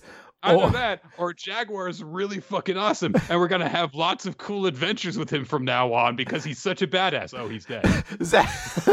and then Ziggy holds him so Nero can shoot his face full of dice and kill him he just shoots a bunch of dice through him, and uh, immediately, I, I, I, fuck, where does that conversation even happen? Technically, this happened while Brigadine was fighting Bob Lucci. Neru explains, hey, you should really care about that guy. He was part of the Oración Seis Galactica, and then he joined the Oración Seis Interstellara and rose through the ranks. He's incredibly powerful. And Ziggy says the great line of, I don't care. I don't care. Shut up. Shut up with all of this. Um, and then, yeah, they, they hit Jaguar. Jaguar goes down.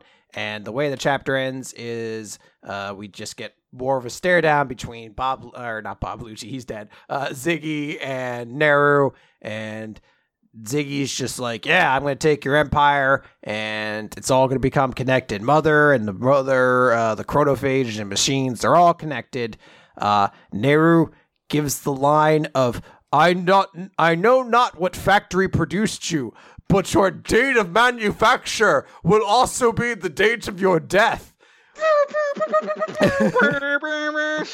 I, I really wanted like a scene from like five seconds before where he turns around and rolls his dice. He's like, "That's not, damn, it's not a good roll for my my burn, but I gotta I gotta follow the dice." Speaking of which, the last thing that he says in this chapter is, "As long as I control the Empire dice, I will never know defeat." When he has specifically said that he doesn't control what he rolls when he rolls them. I hope I don't roll a one. That would suck. Oh look, I rolled a one, so I guess you punched me in the cock. That sucks. That's real bad. oh, It's fine. I, I like I'm part of me is just amused that we got introduced to the four dark stars and then two of them just get kind of crushed and one of their powers was distraction, which I don't even know what that means. Like he was big and strong. I guess that's a distraction, but whatever. yeah. Um, it certainly was a chapter that happened, and it had some bits that are weird. So, Yep. Nick, gonna- which character, if you could find out their backstory, would you want to know first? Bonkers. Big Joe Bonkers. You've always been like, give me that bonker What? history. What's that nondescript big guy's deal? I have to know Why, more about. It. Why is he called Big Joe Bonkers? Like, well, the Bonkers a family name, but Big Joe he picked himself. So, chapter 12 of the Hunters Guild Red Hood, bonkers. Um, Is that the Sap- fucking name? It was. It's halfway through the entrance exam. People are running around, you know, trying to get not get arrested. Uh, so Debonair uh, is trying to arrest people, but the, a bunch of people have kind of been turned on to the plan that Velo and company have uh, have come up with. So she's like, "Ah, shit." They're coming after me with more people than I have cuffs currently. So she is forced to flee away from them uh, until she can actually get, you know, gather m- more uh, stuff to take them out. And she's like, yeah, I mean, this this really sucks. You know, they're dedicating more people to me. I can, you know, I could use my heat attacks to kill them, but I can't.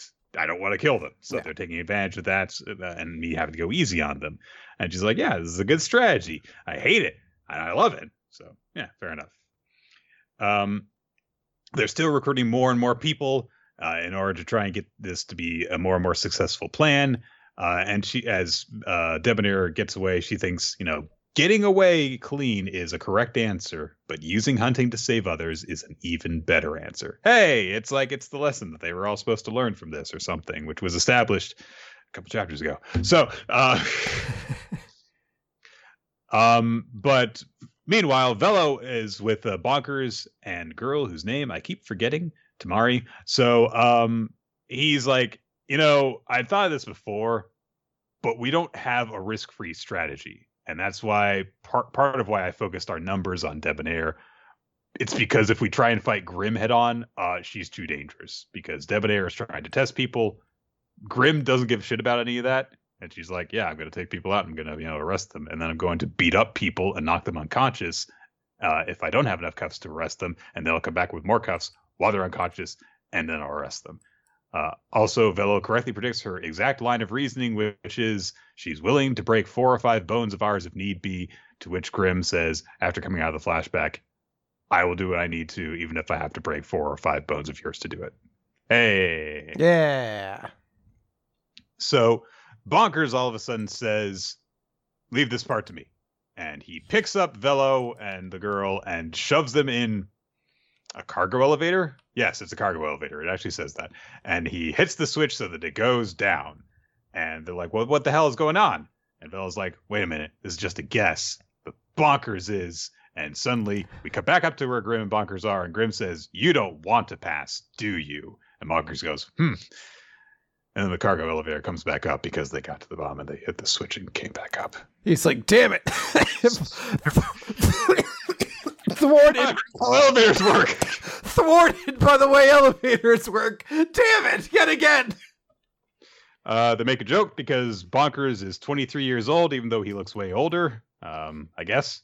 I mean, he, I could see him being 23. He just looks kind of, you know, beaten up a bit. He's on a rough time. Yeah. Well, you know, we all ceremonially get our iron jaw when we turn 30. He got his a little bit earlier, and that's probably why he seems earlier. You know, as part of the Bonker family, it's a Bonker tradition. You get your iron jaw at 30. He got his earlier. That's right. Uh, Grim has some paperwork on his background, which says that his name currently is Big Joe Bonkers, but his birth name is Kellen Ken Bonkers. I love that Bonkers is his Christian name. he took Big Joe. Born into the well-known wealthy Gin Montes family. Okay. Like I- I'm imagining how like the uh the how I named myself scene goes, and it was like, "What's your name?" And it's fucking uh, bonkers in a room, and he's like, "Uh, uh, uh." And he reaches his pocket and he has a pen. He's like, "Uh, Bick," and then he looks around and he's like, "Uh," sees someone drinking coffee, and he's like, uh, "Coffee, Bic coffee." And the person he's talking to is like, "That sounds stupid. Just use Joe instead of coffee, Bic Joe." And he's like, "Yeah." Just the person caught on to what he was trying to do and helped him out. you know, like Big Coffee's not going to convince anybody. Big Joe, you can get away with. Actually, no, it would be a better name than that. Big Java. Sounds really weird. He reaches into his other pocket. He just has a condom. They're like, "Condom Joe, that's your name." He's like, "I don't, I can't go with that I'm one." gonna go with Vic again. Sorry. Like, that's not even a Bic pen. He's like, "Yeah, but that's the pen you know. It's Bic pens. I mean, come on." yeah, name another pen company. All right, I can't. You're like, God damn it, you got me. God damn you, Big Joe Bonkers. I love you. All right. So it's established that Big Joe Bonkers has been failing this test on purpose over and over and over again. He has gone into gotten to the final exam of the hunter camps five consecutive times, but he keeps on failing them at the last minute. Bonkers explains himself by saying, "Guys like me don't deserve to be hunters." So we get his backstory and a flashback, and it's established that when he was a teenager, there was this giant that came through his hometown. His family, which was wealthy, was fine, but half of the town was obliterated and demolished. So they took in a bunch of these people who whose homes were ruined. Uh, we just get an establishment of just how kind Bonkers was, because even as a lad, this other family came to, in wanting to take shelter. They were all out of room, and Bonkers was just like, "They can have my room." Oh, what a nice guy! But then it turns out that the people who came seeking shelter were taking advantage of them.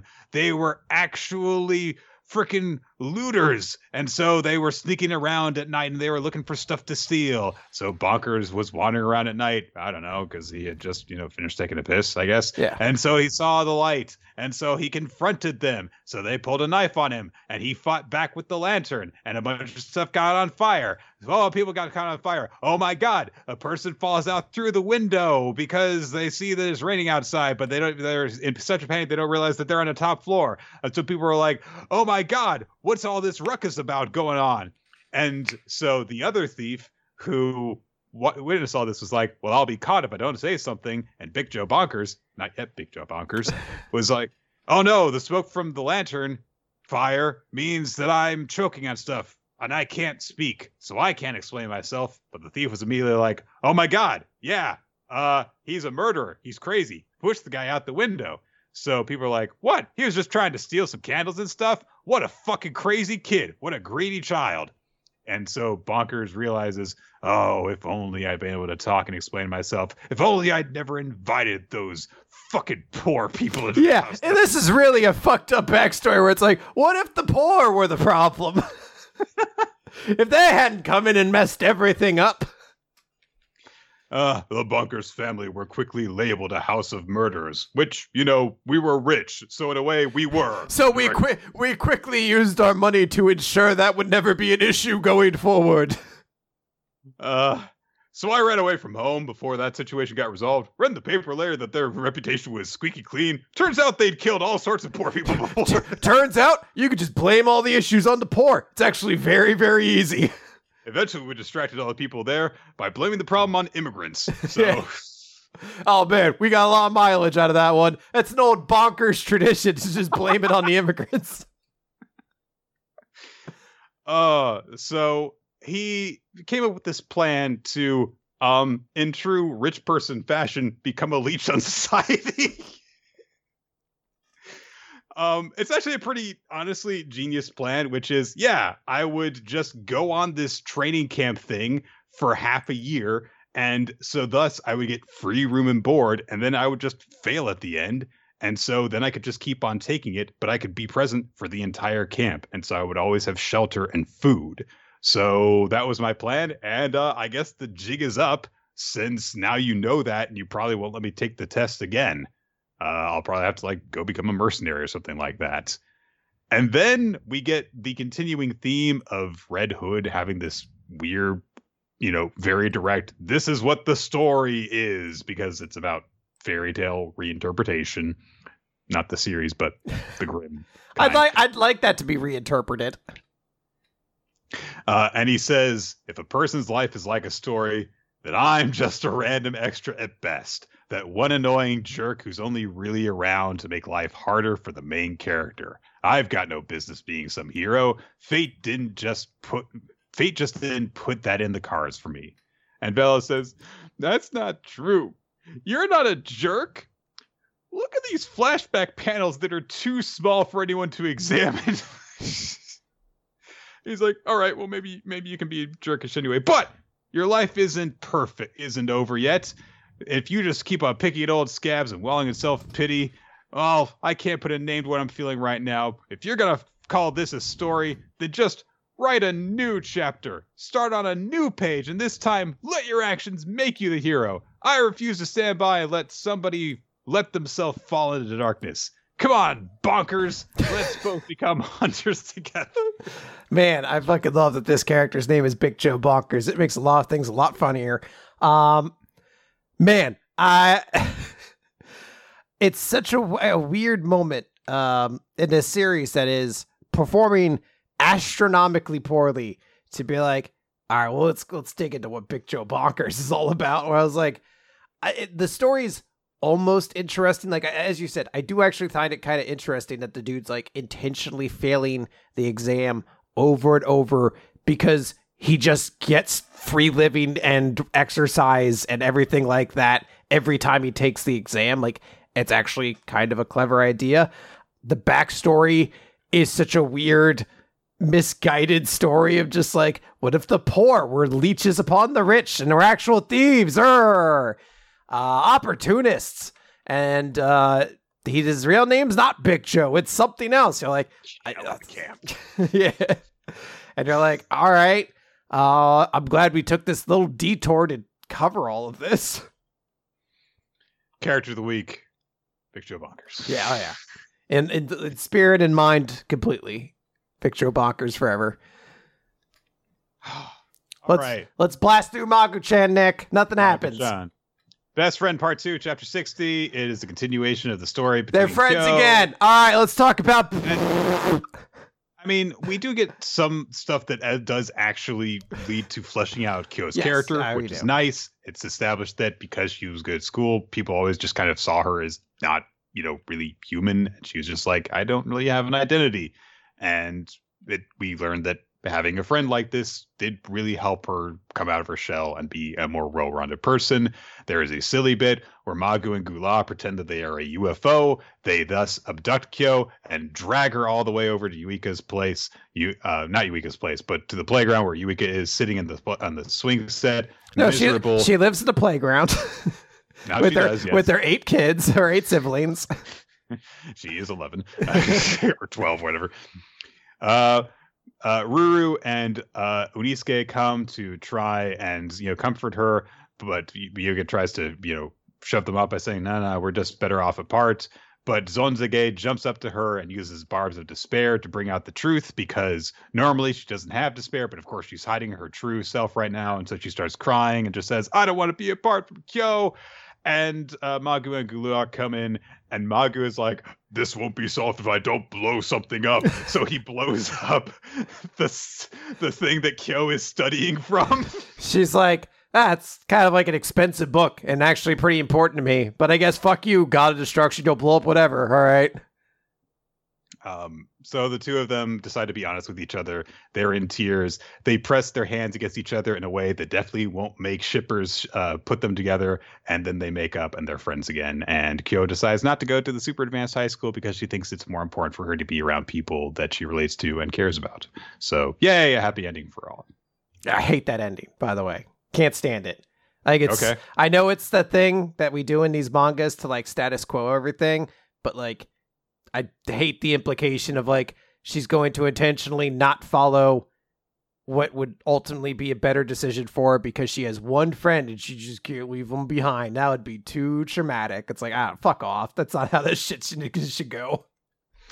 I feel like there should have been a thing that like would allow her to still fulfill like the potential that she has in some way. Yeah. Um, it does feel as if she's just like, no, won't do anything because it, it, it feels like the lesson should be I can move on to this school and still be a part of your life. Like we don't Yeah. have to never see each other again. But instead it's like, no, I'll just go to the same high school as you guys do in case the series runs long enough to make it to the high school years. yeah. I would say, oh, it would be fine if she could just, you know, Skype and uh just come visit occasionally, but then we wouldn't have Gula as much. And uh Yeah. he's he's really the he's the part of this dynamic we really want to keep, you know? He's Yeah. the w- real winner in all this. Yeah, because everyone's got their Digimon partners, they're kind of a package deal. Yeah. Let's talk about. So, it's chapter two. The best music- part of this series is just saying its name. Yeah. Uh, it is chapter two, life expectancy.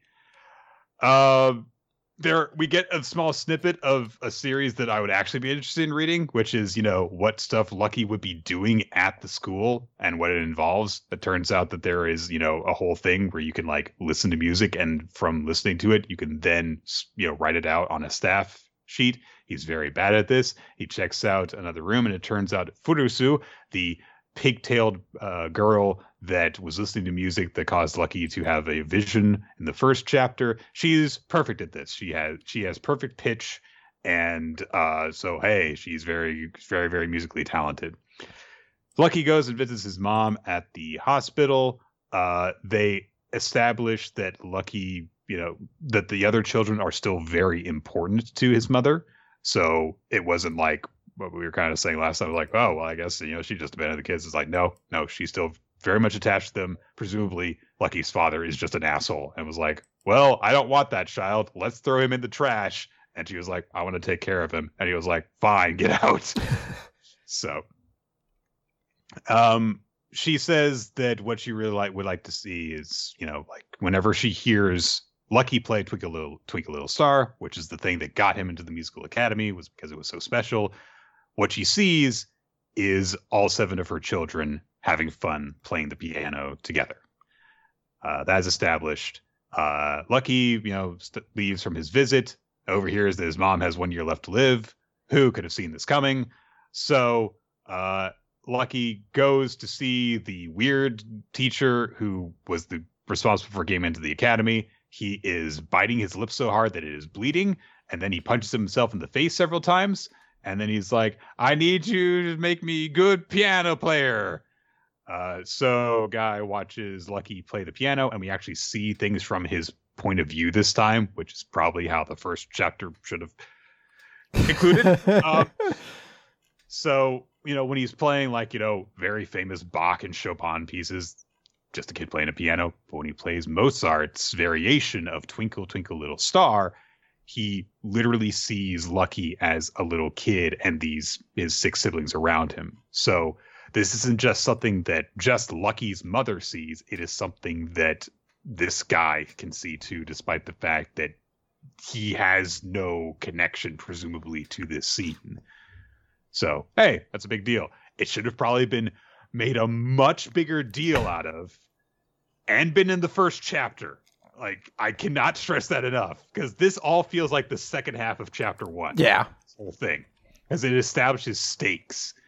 So, uh, you know, he says like, look, your performances of the first two weren't great, but that other one was special. And Lucky's like, well, my mom said the same thing. What does that mean? Why is it amazing? Look, look, I've got to become a good pianist. I've got to do it within a year before my mother dies. And I want to catch up to everyone. I want my mom to see all seven of us playing the piano together, not like in the vision she sees when I play this song, but in real life. Hey, a big goal for the protagonist to have. Great, that's good. Um, so he says, the teacher says, Yeah, I see that scene too. And but the person who is watching all of this is missing from the frame. And that missing person is also the one who's listening. What's making all this possible is probably your unusually soft but careful playing. How have you been practicing and like he says i've been playing in a hospital when i visit my mom and you can't have loud noises that go all throughout the hospital so i only play for a short while and i play softly so, hey, there's the establishing traits of the hero. That's good. So, he's like, all right, come in. We're re, re, re, re, re introduced to Furusu, the girl that we saw in the classroom earlier. And the teacher says there is a rule that says I can take on one student from each grade. And this year I'm deciding between the best student, which is her, and the worst, which is you. And Furusu says, that doesn't make any sense because he has no potential. Why do you want to waste your time with him? And but uh, he says because I'm the only one who can teach this really bad student. Anyone else would just want him to get out, basically.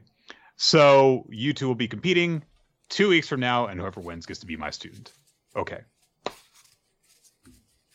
It yep. was it's a physical oh. it's a physical chapter that happened to be in our vicinity. It was better than the first one. I'll give it that much because there were actual noteworthy plot points. I, I will. I, I will note because this got brought up in our Discord. Uh, I'm going to have a tremendously difficult time processing this series because I know nothing about music. Nothing. I I cannot read music. I do not know notes. I've tried to have people explain it, and it's it, it's incomprehensible to me. You might as well be teaching me fucking Mandarin Chinese at the same time, like in while speaking it. Like I just have no idea what it means. So, any of the attempts to actually explain what he's doing or anything like that that they're kind of starting to get into makes no sense to me. Like I get the idea. Oh, his variation on Twinkle Twinkle Little Star is is special because it's like he's presumably one part of a seven part group playing the song, maybe. But even that, I still don't really get. Yeah. Let's move on to Dr. Stone. Z equals 212. What's the chapter title? We'll talk about it at the end of the chapter. Uh, oh, we, right. There was a Dr. Stone chapter this week. We get a big two page color spread. Hey, look, it's Senku and Kohaku. Ukyo's there too, desperately trying to be seen. Ukyo uh, there too is a pretty good way to describe him.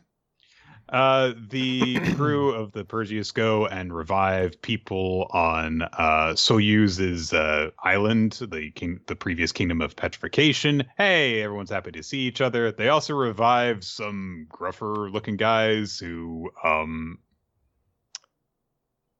I don't know. Uh, so uh, it turns out that Senku actually gave Soyuz a special mission for them because essentially Senku foresaw what they were going to do way, way back when they came to this island, and so plans were put in place even back then. Uh, then they sail all the way over to back to mainland Japan, and so they revive Ruri. Kohaku and Ruri embrace where he's like, "Hey, because I'm healthy now, I'm super strong, just like you," which doesn't really make sense. Kohaku exercised her entire life, whatever. Um, uh, there is another moment of ship teasing between Chrome and Ruri that Chrome does not understand because he is a silly boy like that. Because they're looking at each other, and it's very intense and romantic, and of course, Chelsea, being Chelsea, is immediately like, "Oh, I get it. They're into each other. They like each other." Uh, and Chrome has the great response of, "Well, yeah, everyone in the village likes Ruri because he's a dope." Also, I thought, and I feel like Ninja has corrected us several times on this. I thought a separate group was sent to fix to free everyone in Japan. Or is Ninja, or is Ninja just harassing me for no reason? I don't know. Chrome's there and Ukyo's there. I guess they split off. One went to Soyuz's group and one went to I don't know.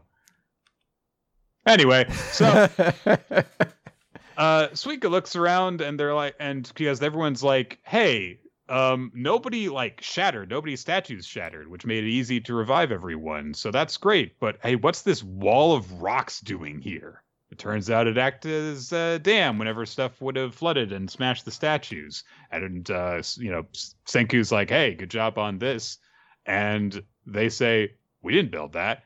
And Suika looks around, and ah, she sees Chalk and Sagara the pig, and they're reunited. Yay! And it turns out they built the wall. um, there is a fake out then because it turns out they each have had families.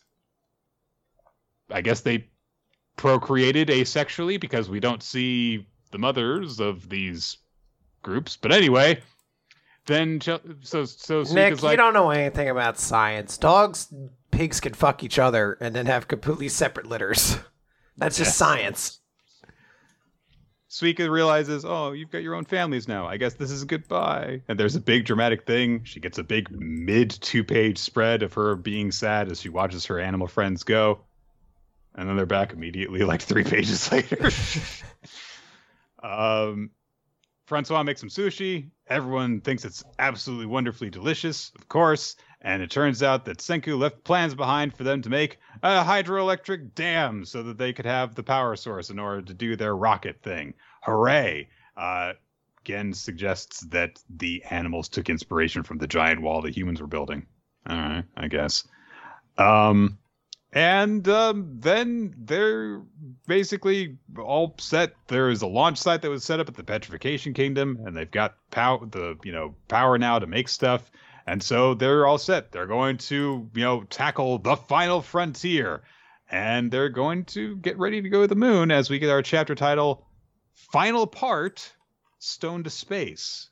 So we are entering the final quarter, I guess, of Doctor Stone. Uh, I won't be surprised if it lasts another year and a half. I'm going to guess right now, yeah. given the way that uh, it's been paced so far. Yeah, I mean the series runs pretty quickly, but I would be surprised if it ended next year. hmm Um, I could be mistaken in this, but I thought that Chalk was with the group that went to South America. I'm thinking of a time that Suika got petrified while Chalk was around. No, I think she thought about chalk. We we kept cutting back to chalk while it was happening. I think. Okay, all right. That would I guess that would explain it then. All right. Well, that's gonna do it for for Doctor Stone. Let's move on to Mashle. Let's talk about Mashle Nick, Magic and Muscles, Chapter uh, seventy nine. Mash Burnedead in the School of Hard Knocks. So we are introduced to an explanation of the three magic schools in the world. Easton, where humanity and compassion are taught alongside magic. St. Ars, where justice is revered and rule breakers are harshly punished. And Walkis, where power means everything and magic is polished to the zenith. So, over the past hundred years, Easton has produced 11 visionaries, St. Ars 4, and Walkis has produced 86, or 85, sorry. Uh, just goes to show how much stronger Walkis's philosophy is to creating divine visionary candidates. And they note the story here so far is that of all the schools, St. Ars has dropped out. Uh, so Walkus uh, and Domina specifically just start going, smart of them to drop out after realizing they aren't fit to be visionaries. We happily accept their seats. And I don't think they could do that. it's how this tournament works. It's it, it's in the rules. No one says dog can't play basketball. And three more members of the school materialize out of thin air. I know this has magic, but I don't know if they cast a spell or if someone summoned them. There's just three more of them now next to them. And one of them is clearly a Cenobite. So that needs to be addressed at some point. I don't know. I think that we need to address the guy who's clearly just on drugs that is right below him the dude who's just like fucking just like wearing earmuffs is just like ah, I hope no one calls on me. uh so while this happens, Domina gives a gigantic speech about how it's the pinnacle of magic and how Walkis's philosophy is, you know, better than anything that St. Ars or Easton has, and that we, the six from Walkus, we're going to win this tournament. And immediately Dot's like, this is crazy. Instead of three schools competing, this is a three on six fight. And Mash starts looking, he's like, wait a minute. If there's nine total and three of them dropped out, plus three more, we've got 18 people here. and people in the crowd are like, it's still nine. What, how did you even get to 18? You should have gotten to 12. And then Mash says the best line. He's like, not that it matters how many I have to curve stop. And uh, I love that there's just an ongoing joke in the series that Mash cannot count. I was reminded uh, back in the day because the second volume came out how Mash doesn't know how to count was even a thing from back then when it was like you had to collect five gold coins, I think, to make a oh. uh thing and he's like so five coins make a silver co- make a gold coin so five minus two just 28 left to get it's so far off so immediately he's like, "Look, I don't really want to fight you, but this is for Pops and my friends, so we're gonna do it." And Domina is like, "Look, I sympathize. Bravery won't help you defeat you. Our superiority was decided by birth. After all, when has a younger sibling ever surpassed their elder in this world? And considering you don't have magic, Mash interrupts to be like, "Sibling? My family's just me and my pops." And Dot has to come in and be like, You're innocent zero, son. He's talking about that. And Mash is like, Oh, yeah. I love, he, he doesn't know his own backstory. Mash, Mash doesn't retain information very well. I I don't know why it is so funny that fucking Dot has to come in to explain it. Like, you're innocent zero son, don't you remember this? But King Russ is not dead, Nick. Maybe maybe that's the way Lemon can win her way into his heart, just by like being there around him to remind him of things. to physically explain the story as it's happening around him. It's like, oh man, I don't know what I would do in my life if it weren't for you, pretty bow girl, lady with orange or yellow hair. I'm. What's also yellow? Carrots, and then he just leaves. We've known each other for 12 years. we have four children. Every time that I convince you to make one, you're like, why are we doing this? What's happening? Just do push ups, all right? I'll do the rest. Uh, okay. King Russ is not dead, Nick. He arrives. He says, I am King Russ from St. Ars, people of Easton. Hear me out and he falls into Mash's arms. He says, Candidate of Easton, we of St. Ars have fallen to them. They even cast a curse upon our families. We never intended to give them our seats, but they've chosen our families over our, we've chosen our families over our pride in our school, disgraced ourselves. I'm so sorry. So please defeat them. Duh. Not Domina, but a member of Domina's group, uh, Sharkmouth eye patch person is like, you're, that's lies, all lies. You guys are dirty liars. Come and talk about school pride and apologize and just to make yourself look good. Yeah, protect your family. That's weak. I'd never do that. I'm gonna, I'm gonna explode your fucking stomach. He does it. He explodes King Russ's stomach, and then uh, Lance and Dot get surrounded in like a dark magic or something. I'm not entirely certain what it is. I can't tell if it's blood or something different. Uh, and Domina, I believe, or maybe this guy, I guess, since he's still talking, uh, is just like separate them one by one while the six of us go on a bloody rampage. Get them! And a whole series of attacks come at Mash, and it looks like they're about to collide. And there's a big explosion, and there's smoke, and you just hear somebody say, you just hear him saying, "That's one down." And then when the smoke clears, we see a bunch of gigantic doll heads uh, covered in spikes, amongst other stuff. Uh, but I don't understand what that stuff is because someone says six versus one doesn't seem fair, and there's a bunch of reactions. But who should show up? Also, a musical note. Ah, that's what that is. Okay. Uh, who should show up? But Lord Abel, Abyss Razor, and Margaret Macaron. And Mash just says, Oh, my mother. He still talks to that doll. Mash, Mash, come on, come on, Mash. It, I'm not gonna lie. This is so fucking hype. I don't know why, but seeing these three show up, I was like, fuck yeah, all my favorites are back. They're gonna be six on six, six on six. Like all I wanted is William Regal to come and he's like, that's it! War games! um, I, I do appreciate Abyss Razor being back. It's been a while since we saw him. So, um, I uh, still kind of wish that Finn could be involved in some of this stuff, but I understand he's just not a battle character yet, so he can't be involved in this right now. Yeah. So, or a lemon for that matter. I don't even know if she has a, a specific magic that she could do. I yeah, I don't know if she actually has a magic yet. All right, let's move on to the elusive samurai generation 1334. Uh, so we are reintroduced, Which to- is, I believe, uh, technically thirteen or one thousand three hundred and twenty-four better than Generation X. I'm gonna see myself out. I did everything. Goodbye, everybody. It's this six Yeah. September. Hear that? Fuck you, 40 year olds. All right. So, um, we are re re reintroduced to Tadayoshi, Takauji's uh, brother. Uh, and it's established like one of the big things that's going on here is that the new rulers of Kamakura are just much younger. And so people saw them very differently than they saw the rulers of Hojo. And Tadayoshi assumed the post of Kamak- in Kamakura and surrounded himself by uh, all of these strong allies who were also quite young. And we are given some introductions to some some of these uh, characters.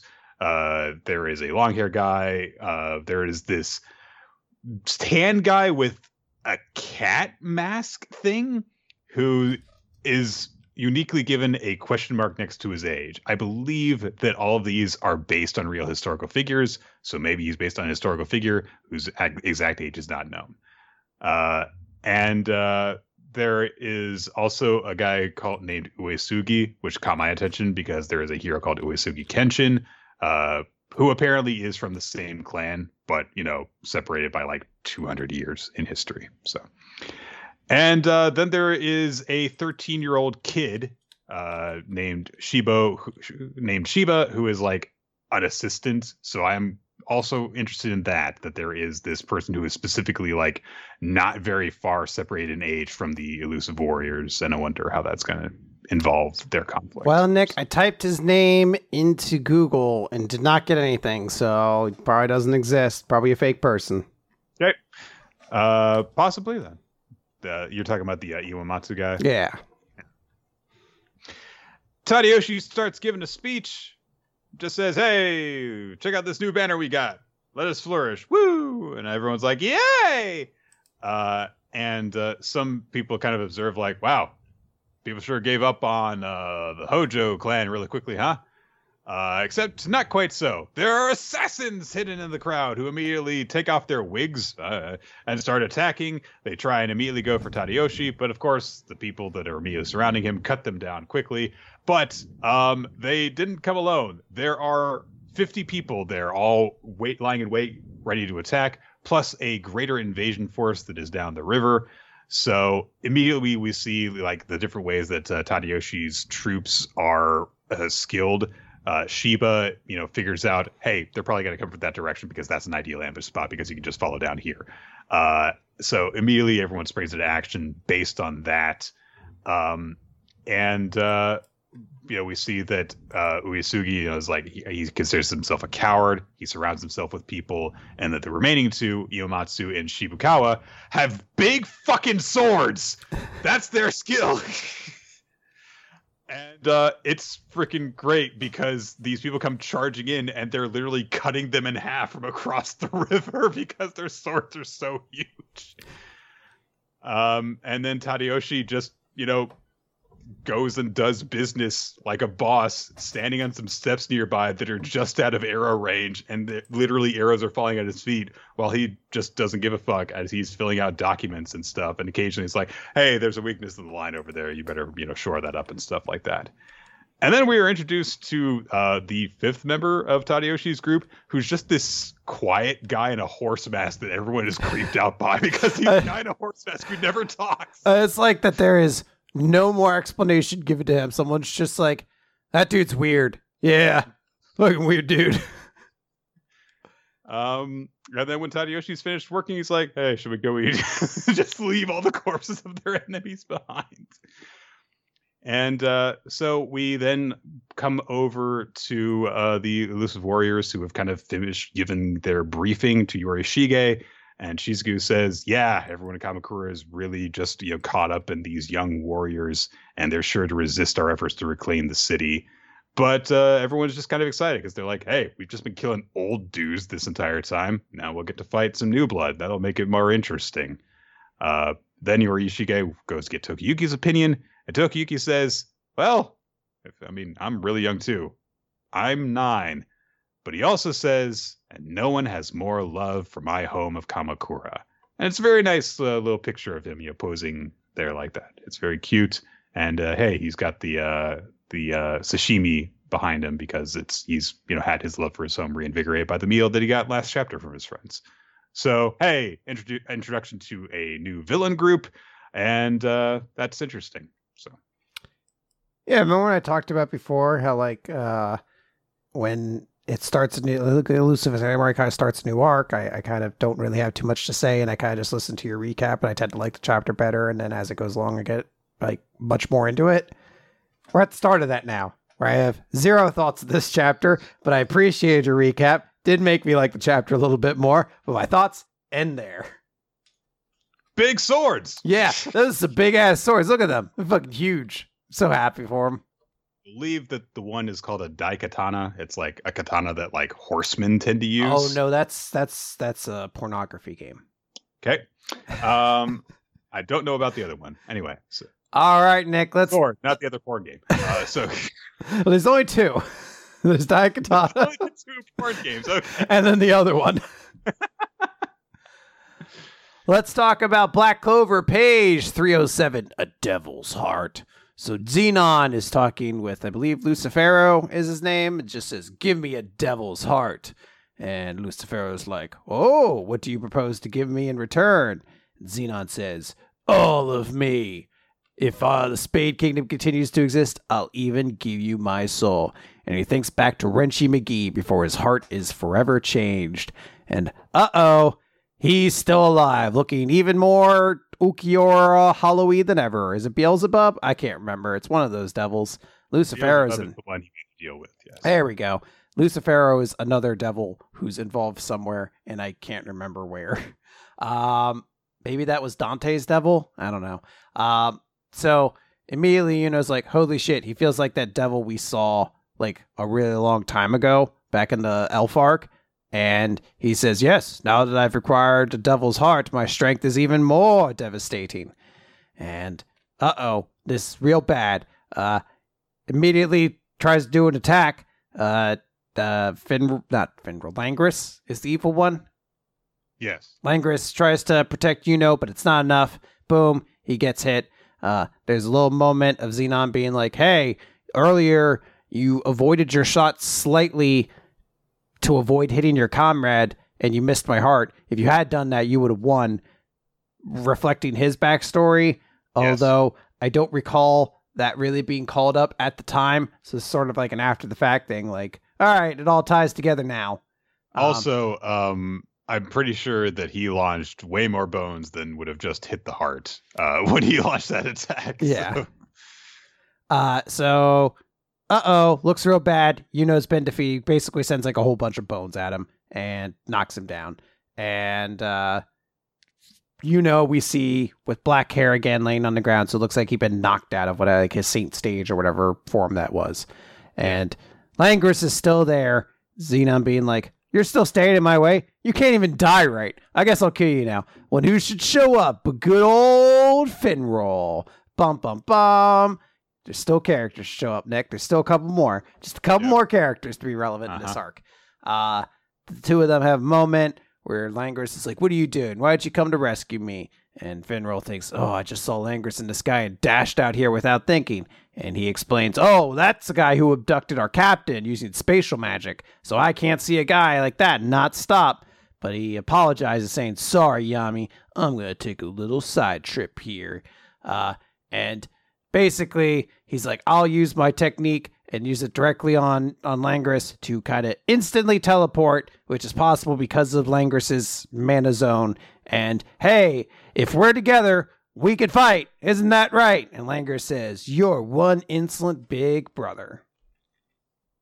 Uh huh. Yeah. That's uh. That's yeah. That all that happened. Yeah. Physically, those moments happened. Uh, yeah, those factually occurred because mm-hmm. I am staring at the visual evidence in front of my eyes right now, and I cannot deny that those are the events in the story that have just unfolded.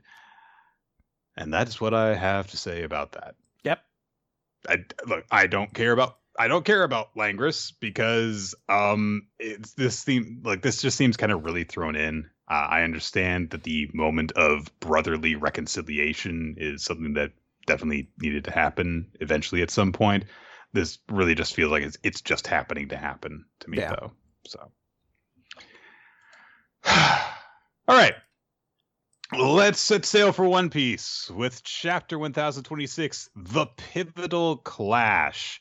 Uh, we once again check in very briefly on Wano, uh, where we see uh, the Tengu uh, is you know spending time with Otoko, but his thoughts are with Otama, who you know of course ran off in order to try and help people, uh, and he's just wondering if she's all right. Um, but uh, then of course you know Onigashima is approaching through the storm clouds.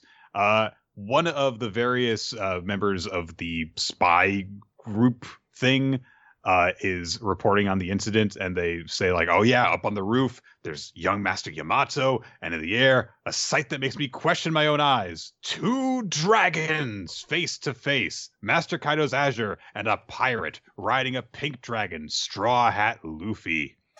The dragon's identity is unknown, but is clearly an enemy. So uh, immediately, Kaido, you know, is like, "That dragon's not me," and he tries to attack Momonosuke fires his blast breath. Momonosuke dodges uh, in a panic, uh, and then proclaims, "I'm not here to fight. Stop! No!" But then Luffy uh, says, "Hey, Momo," uh, and says something which we don't really find out later. He dashes forward in his Kong form, and is that his Kong form? Nah, he just makes his fist really big. Yeah, and then he punches uh, Kaido into the ground. And it turns out that what he had instructed Momo to do was bite Kaido and hold on. And of course, Momonosuke is like, no, no, I can't do it. He's too afraid.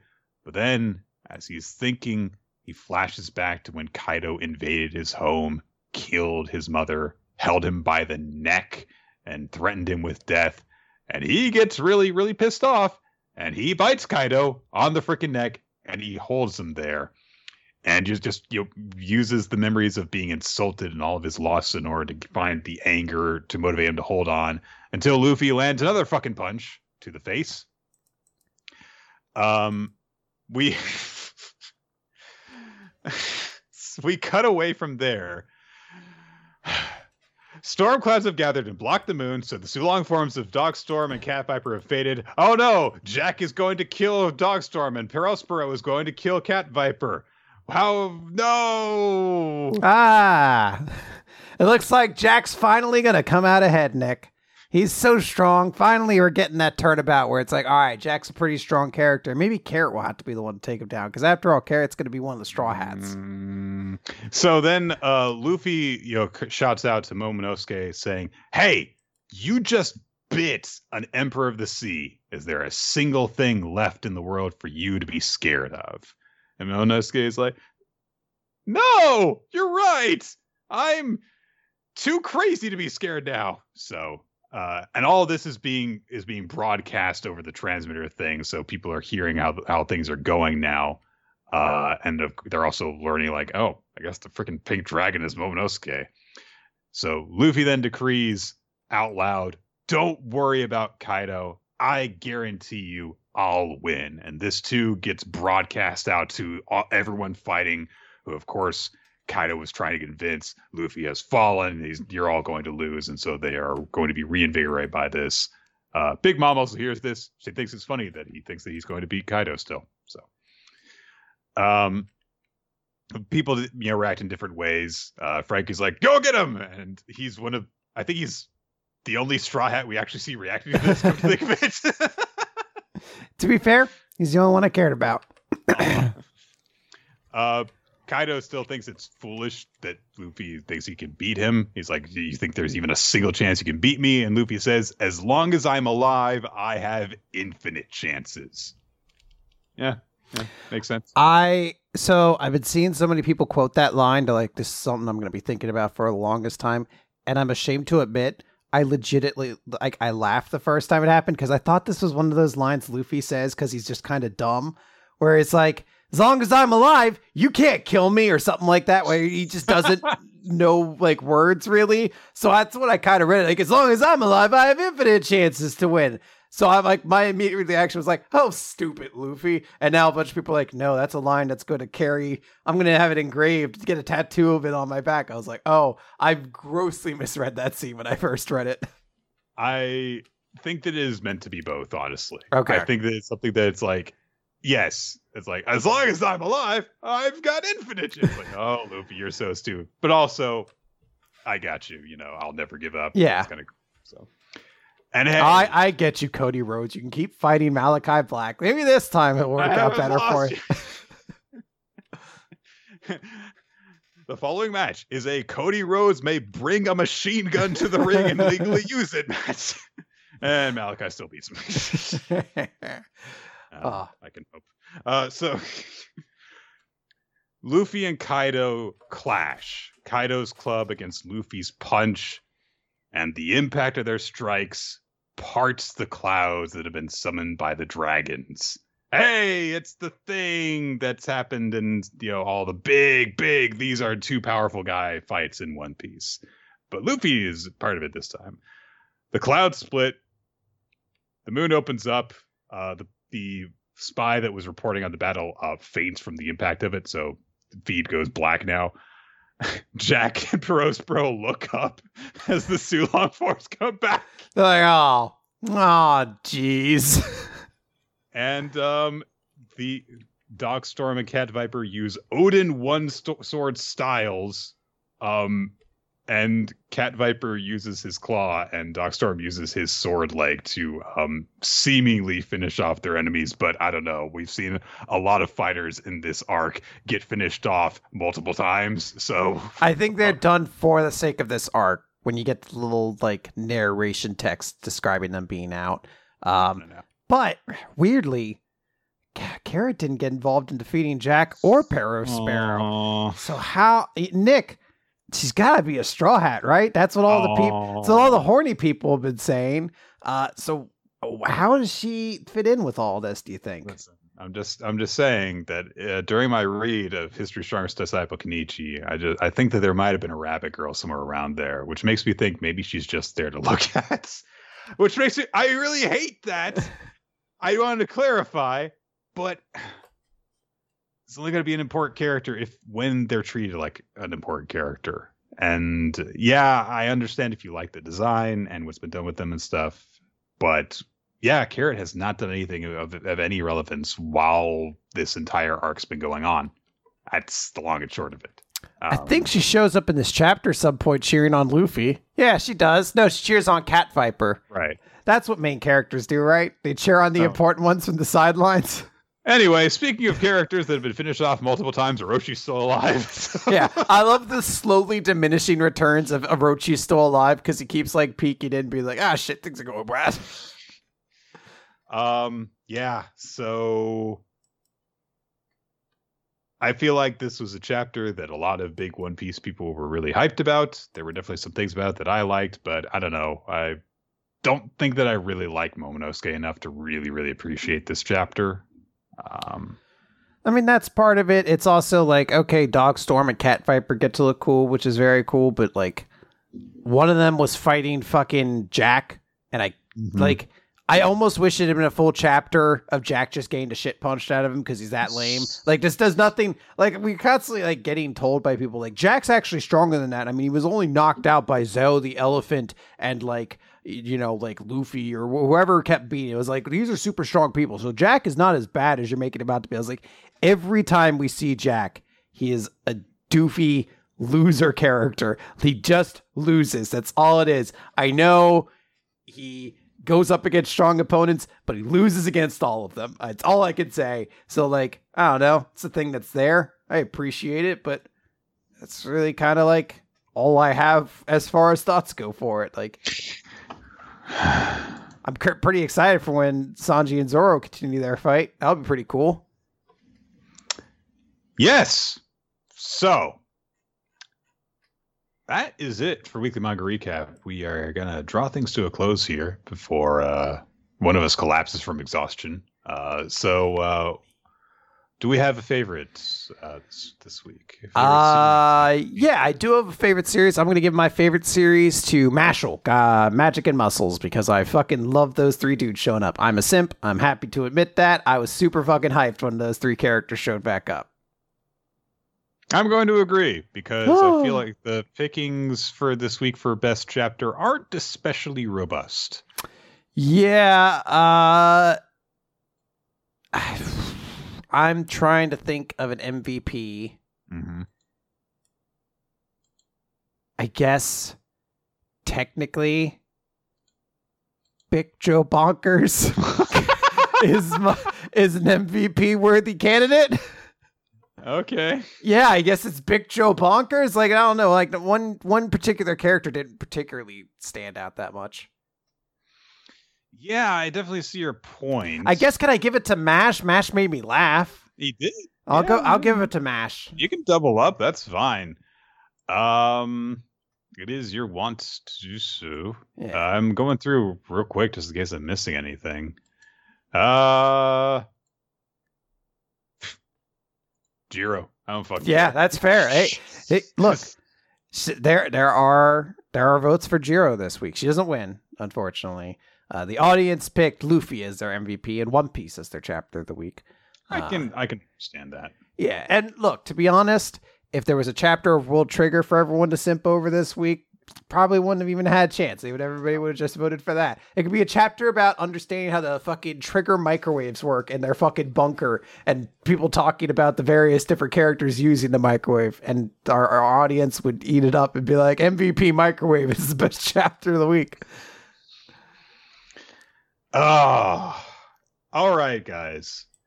We want to thank you very much for joining us for this special Sadistic September edition of Weekly Manga Recap. Uh, my mind is f- literally like fading right now, so I'm gonna get through this though. We record the show here on twitch.tv slash RoloT Wednesday, starting usually around 7.30 Eastern Time. But to get updated on exactly when the show goes live, you can follow us on Twitter at RoloT, at Nick F Time, and the podcast official account at WMR Podcast. You can also join us on the Discord server where there is a notification that is sent out exactly when the stream goes live. Asterisk, when it actually registers because of the stream, you know, uh, attachment tool thing, you know. Uh, also, that's a great way to just you know participate in discussions related uh, with our community. You can talk about the series that we are working on for the recommendation, the series uh, part that are part of the recap when they come out each week, and many many more things. there are also bi-weekly gaming nights. It's a great community where you can also yeah. find the Google sheet maintained by Ninja X3i that keeps track of all sorts of helpful information in relation to the show, including past votes for MVP and favorite series, the current uh, voting uh, for said things, uh, previous recommendations that we've worked on, recommendations that have been recommended to us that you can also add your vote to and say, hey, I want you to, to cover this series and other such things. Finally, we would like to extend special thanks to Steve Mann, our title card artist, for special video editions of our show. You can see those title cards on youtube.com slash weekly manga recap. And you can also see all of Steve Mann's work on his Twitter, twitter.com slash Steve Mann art, and anywhere else you can find sexy stuff. Uh, Victoria's Secret, there's a couple Steve Mann pictures there. Somewhere. Yeah. yeah. Somewhere in there. You just gotta look around. You just gotta dig into the big piles of uh of clothes, and I'm sure you'll find some.